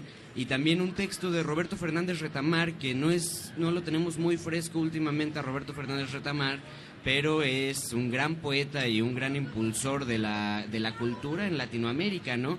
Entonces yo me encontré con un librito, una antología que había hecho Retamar sobre escritores rusos en 1968, con un prólogo maravilloso que él escribió de cómo él siendo joven, eh, pues lo, lo que los hacía eh, seguir esa eh, idea de izquierda, de izquierda artística y cultural, eran los poetas, eran los escritores de la Revolución Rusa como Mayakovsky, ¿no? Por Sí. ejemplo. Y qué, qué terquedad de seguir haciendo revistas. En México la tradición de revistas pues es enorme y justamente en México parece que hacemos las revistas no para que no para que pasen sino para que se queden. No So- so- somos hacemos revistas y coleccionamos revistas y es una revista justamente cobijada por una institución pero que se hace con todo lo que hay afuera de la institución. Sí. ¿no? Es, es una, es una característica que no representa al claustro, sino la, la, la capacidad del claustro por cobijar un proyecto de jóvenes y de gente que está fuera del claustro. No, y representa sobre todo lo- las ideas del claustro, ¿no? O sea, sí, sí, claro que participan alumnos del claustro, trabajadores del claustro, profesores del claustro, pero participan sobre todo las ideas, ¿no? Eh, eh, la, idea de, de promover la cultura, de promover la lectura, de promover artes plásticas, de promover eh, la música, todo eso que le interesa a la universidad está aquí, ¿no? Y sobre todo muchos amigos. Es muy divertido que si nosotros pensamos en un texto sobre Octavio Paz o hablar sobre Paz, pues nos encontramos con que pues hay varias cosas de paz ya en el claustro, ¿no? O, exposiciones que se han hecho de tal cosa, de tal tema, ¿no? Eh, tenemos ahí todo y, y la idea es sacar todo ese material que la universidad tiene y mostrarlo al mundo y juntarlo con, con lo que está saliendo en este momento, ¿no? En uno de los eh, números, en el segundo número que dedicamos a Elena Poniatowska, eh, por sus 85 años y porque ganó la presea Sor Juana Inés de la Cruz, el reconocimiento más importante que da nuestra universidad. Eh, por ejemplo, hicimos eh, una entrevista a Luciano Concheiro, el joven ensayista, ¿no? Entonces es juntar a los, a los jóvenes escritores con escritores muy reconocidos como Salvador Elizondo, por así decirlo. ¿Cómo es el proceso? Porque, porque poco hablamos del trabajo de eh, editorial en las revistas. Y bueno, pues sí, hay una cosa como de monomanía, digamos, está uno metido, sobre todo en estas revistas eh, tan espaciadas, ¿no? No es, no es lo mismo que hacer una revista quincenal o que hacer una revista mensual. Estas revistas muy espaciadas donde puedes tener tiempo como editor para, eh, para hurgar, para concebir cosas. ¿Cómo es eh, este proceso para ti? Pues hay tiempo y No, la verdad es que no. ¿no? Eh, Uno termina pasando una semana entera haciendo la revista, ¿no? Eh, antes de mandarla a imprimir y que llegue corriendo y todo eso, ¿no? Pero pues es revisar nuestros intereses, ¿no? Y revisar cómo hemos participado, qué nos gusta, sobre todo revisarnos a nosotros mismos. Nosotros somos lectores. Yo yo soy un lector antes que cualquier otra cosa, ¿no? Y en cada número está uno de los grandes escritores que a mí me ha acompañado, al menos uno, ¿no? Desde que yo me empecé en la lectura. Va con eso, con lo que a mí me interesaría encontrar en una en una en una revista y, que a veces no tengo el alcance o que por ejemplo no me puedo pagar una revista eh, de literatura o intelectual porque es muy cara, ¿no? Y esta revista es de distribución gratuita, está al alcance de todos y pues intentamos meterle cosas que o se han perdido o cosas que son nuevas o cosas que no han salido a la luz, ¿no?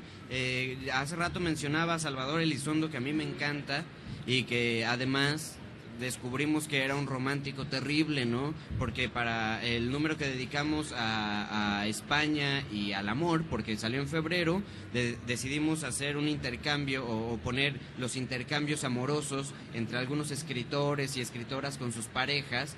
y Paulina Lavista tuvo la amabilidad de regalarnos eh, fragmentos inéditos de los diarios de Elizondo donde habla de ella, ¿no? Entonces, eh, eso para mí es maravilloso. Se hace así. Tenemos una idea y con amigos. ¿En qué están trabajando ahora? ¿Qué, ¿Cuál es el próximo número que vamos a ver? Pues estamos pensando en primero hacer un, un especial de la FIL, ¿no? Eh. Porque hemos trabajado muchísimo acá en la feria y vamos a meter un, un, un pequeño dossier sobre la vanidad, ¿no? Eh, que pues vamos a hablar, eh, o bueno, ya hemos hablado con algunos escritores a ver si les interesa eso de la vanidad y que nos platiquen un poquito cómo, cómo ven ese tema, ¿no? Y Creo que, creo que da para bastante. Y hablando de ello, ¿quién presenta el día de hoy? El día de hoy van a estar presentando la revista Elena Poniatowska, eh, Fernando Rivera Calderón, Jorge F. Hernández, eh, Antonio Rivero Tarabillo y Carmen Beatriz López Portillo, la rectora de nuestra universidad. Pues valdrá la pena asomarse. ¿Dónde se consigue? ¿En el claustro de Sor Juana? en el claustro de Sor? Juana, en, en La Bota, que es este cultubar, ¿no? En El Hijo del Cuervo. Eh, nos estamos haciendo de amigos así porque... Y es gratuita. Porque es gratuita y meterla a las librerías pues cuesta No, trabajo que te exhiban algo que no les va a dejar dinero, ¿no? Entonces pues estamos trabajando en, en- en eso, en poder distribuirla mejor y que pues esté en esos puntos de reunión donde más que ir a comprar un libro uno va a platicar con los amigos, ¿no? Porque eso es lo que uno encuentra en una revista, una conversación con los autores. ¿Está en la red? ¿Se puede descargar? Sí, sí, sí. En la página del claustro www.elclaustro.edu, ahí se puede encontrar eh, la parte de publicaciones y descargar todas las revistas. Pues muchísimas gracias, Ezra Alcázar, editor de Inundación Castálida, esta publicación de la Universidad de Claustro de Sor Juana. Gracias por eh, platicar con nosotros esta mañana y por cerrar con nosotros esta edición de la FIL de Guadalajara, primer movimiento en la FIL de Guadalajara. Muchas no, hombre, gracias. muchísimas gracias a ustedes. Ay, nos vamos a música, pero ya perdimos el papelito. Nos vamos, vamos, a irnos con Diego Franco, la danza chilacantonga.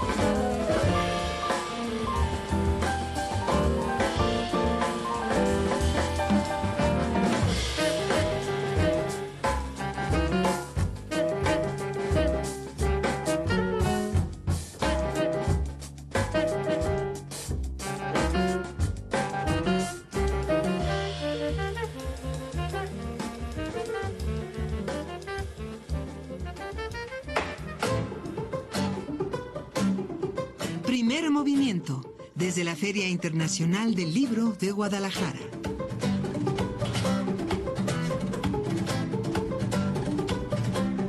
Me acaban de contar un chisme literario del cual no entendí nada, ni quién era quién, ni por qué. Ahorita Eh, te hacemos un dibujito, un es que- PowerPoint muy facilito. Pero es que no era un chisme, era una novela. E- Esa es la maravilla de las cosas que nos enteramos aquí en la FIL.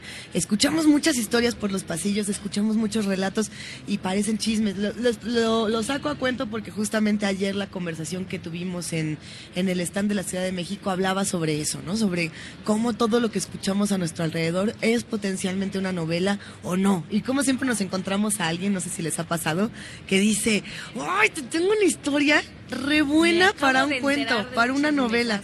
Te la cuentan y dices, ¿qué? Como, que hay un silencio muy incómodo. Yo estoy segura que hay una persona a la que esto le ha de pasar todos los días y es el director de Radio UNAM, queridísimo amigo, familia, Benito Taibo. ¿Cómo estás, Benito? Buenos días. Muy bien, quise sentarme los últimos Hola, minutos Benito. con ustedes después de este de esta troupe de circo que hemos realizado durante los últimos cinco días y que ha resultado francamente maravillosa y conmovedora y llena de imaginación y de prodigios. Y para agradecer, perdón, creo que es un buen momento para agradecer a la Feria Internacional del Libro de Guadalajara todo lo Así que han es. hecho por nosotros. Mariño González, su coordinador de prensa. Buenísimo. Adrián Lara, que es el gran jefe de la feria. que- el jefe de todo. que es el jefe de todo. Él es el, el, que, el hombre que nos ha ayudado a poder estar aquí en medio de la feria transmitiendo estos cinco días. Y bueno, que nos han, de verdad nos han tratado maravillosamente bien. Así, pues, muchísimas gracias a la feria por todo, gracias al Consejo Nacional para Prevenir la Discriminación que nos envió dos ejemplares de este cómic, novela gráfica, arte secuencial Yo Soy Yo y que regalaremos cuando regresemos a la Ciudad de México, pues porque aquí las cosas, la dinámica y la logística se complican. Pero sí lo vamos a regalar. Sí, claro. Nos hemos encontrado con muchos libros. ¿Con cuántos libros te encontraste ahora, Benito? Con una ¿O con caja. cuántos no? con una caja de libros que ya están empacadas y listas para irse. Cosas muy, interes- muy interesantes, cosas muy novedosas, eh, autores que nunca había oído hablar de ellos, que yo creo que es la parte más importante de la feria. Sobre todo autores centroamericanos, ah, que, que si no es aquí es imposible conectar en la Ciudad de México. Oigan, otro agradecimiento, porque fue nuestra primera aventura conjunta con TV UNAM y la verdad es que ha sido un trabajo maravilloso. Agradecemos enormemente a todos los amigos de TV UNAM. Pero y yo por- tengo que decir que no es la primera. ¿Pero ya qué? nos fuimos al Cervantino Sí, también, claro, estuvimos pero- echando relajo. Ah, Sí, pero Benito no estaba. bueno. Pero yo no estaba. Anda. Entonces, esta es la primera oficial, ¿va? y fue fenomenal. Ha sido Entonces, una gran experiencia. Y en nuestro equipo de trabajo, gracias. eh, gracias, Guerreros. Un abrazo a Paco Ángeles, Paco Paquito Ángeles. Ángeles. ¿Nos estará viendo Paco Ángeles? Sí, claro, claro que se está Claro, que viendo. nos- nos está viendo.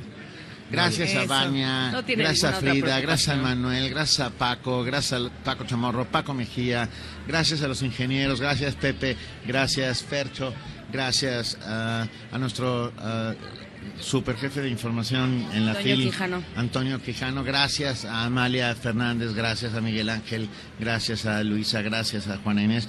Gracias, Benito. Gracias, gracias, gracias. Gracias a todos. Ha sido una gran experiencia. Sí, y esa instalación, esa instalación no se puede ver, toda esa instalación de técnicos de gran trabajo en equipo. Sí que, se puede ver. Sí se y, puede ver. y por supuesto hay que darle las gracias a todos los que desde Radio Gracias, UNAM están recibiendo Claro, desde Adolfo sí. Prieto 133, están recibiendo esta señal y permitiendo que, que se hagan estas conexiones. Muchísimas gracias a Socorro Montes, nuestra operadora que está en, en cabina, a Arturo, Arturo González, por supuesto, a Maripaz Jenner, a- sí, Andrés Ramírez, a Maripaz. Jenner, a Yo veo que Jaime Frida Casillas. quiere decirnos algo, a- pero no sé qué es. A Villalobos. al Oscar. A Oscar Villalobos, a Oscar de Jerónimo, a todos aquellos que hicieron posible que viniéramos y que nos vieron partir con una emoción inusitada. Sí, ya váyanse. Oye, perdón, Luis, y también a Luis, nuestro superoperador Luis de Gerardo, transporte, Luis Gerardo. que nos está Gerardo. escuchando, seguramente nos está escuchando porque todo el día oye Radio UNAM, casi no oye reggaetón y, por, y seguramente allá afuera nos está escuchando con muchísima atención. Hay, toda una cosa de, de asuntos tecnológicos aquí que es interesantísima. Cómo funcionan las cámaras de TV UNAM, cómo funcionan los micrófonos de Radio UNAM, cómo se juntan, a dónde va cada señal, eh, qué es lo que pasa, cómo, cómo todos hacen equipo con la, con la FIL de Guadalajara. Ha sido una experiencia de verdad encomiable. eh, además nos despertamos temprano, estuvo divertidísimo. Esa fue la mejor parte Sí, de todo. estuvo muy divertido y nos la pasamos muy bien. Vamos a escuchar una postal sonora ya para despedirnos. Esto es de Foro Phil y regresamos aquí a Primer Movimiento. Postales sonoras de la Feria Internacional del Libro de Guadalajara 2017.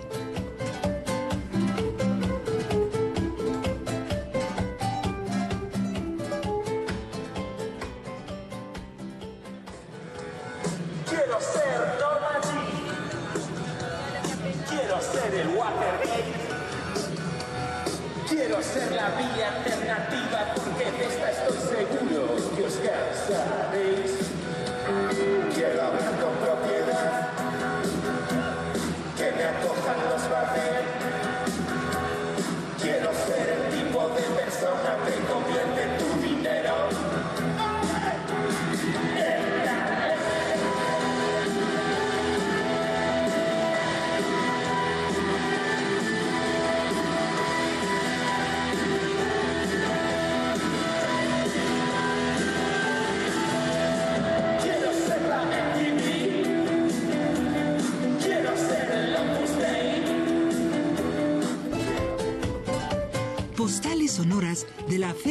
Internacional del Libro de Guadalajara 2017. Esto fue el grupo Benavente, que Benavente. estaban, que ayer mientras esperábamos eh, que amablemente Luis Gerardo pasara por nosotros, pues estaban en el Foro Phil y pues eh, Frida, que tiene un dedito, una grabadorcita muy inquieta, se lanzó a, a recuperar a este grupo español eh, más, creo que más entusiasta que que talentoso, pero pero seguramente alguien no estará de acuerdo conmigo y eso está muy bien.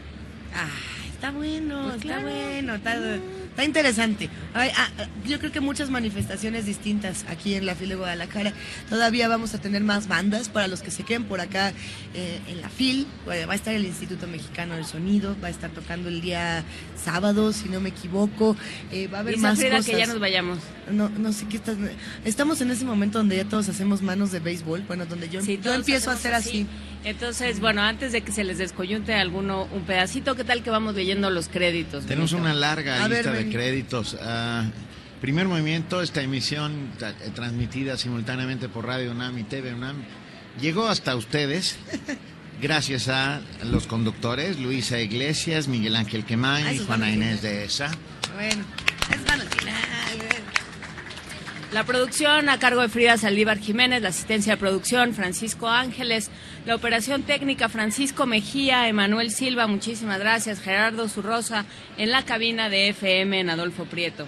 A ver, ¿dónde nos quedamos? La coordinación de invitados, nada más y nada menos que Amalia Fernández, en reportero y redacción Antonio Quijano, redacción y redes sociales Vania Nuche, sistemas Fernando Ramírez y José Gutiérrez, jefa de producción Maripaz Jenner, servicio social Miguel Verde y Uriel Gámez. Y tenemos a todo el equipo de TV UNAM también, Miguel. Todo el Enrique equipo de. TV UNAM, Enrique Martínez, Miguel Velasco, Ulises Zamorano, René Alpizar, Eduardo Cervantes, Patricia González, Víctor Mendoza, Alfredo Aguillón, Fabiola Villavicencio, Chantal Quintana, Edgar Arano, Eduardo Rodríguez, Adrián Hernández, Diana León, Francisco Pérez, Juan Pérez Y todos los gritos que oyen son de ovación a todo este gran equipo. Armando Casas, Diana Armando León. Casas, Gracias, gracias de verdad a todos. Esto, esto, esto fue un, un experimento que creo que ha sido muy exitoso. Yo la verdad es que me- es un privilegio para mí poder trabajar con todos ustedes. Oye, Ah, por eso tú vas a decir el mundo desde la universidad. Sí, gracias, Órale, gracias. Siempre he querido dices. hacer eso. Porque, órale, órale, ya Venga. estás, ven. Esto Pues, fue pues esto fue primer movimiento. El mundo desde la universidad. Y nos despedimos con, Con música, Hogar, Dulce Hogar, de Chava Flores.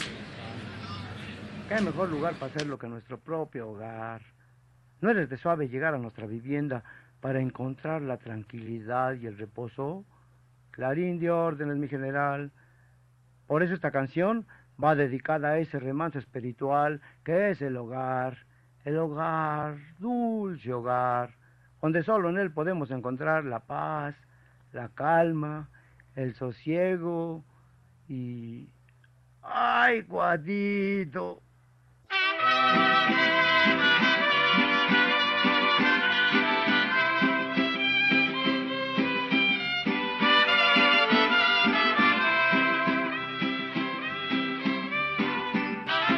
Lugar la estaban lavando mientras niña planchaba y afuera en la azotehuela de gritos joba pegaba y el radio ya ni la muela por todo el patio sonaba. Escuincles no estén gritando.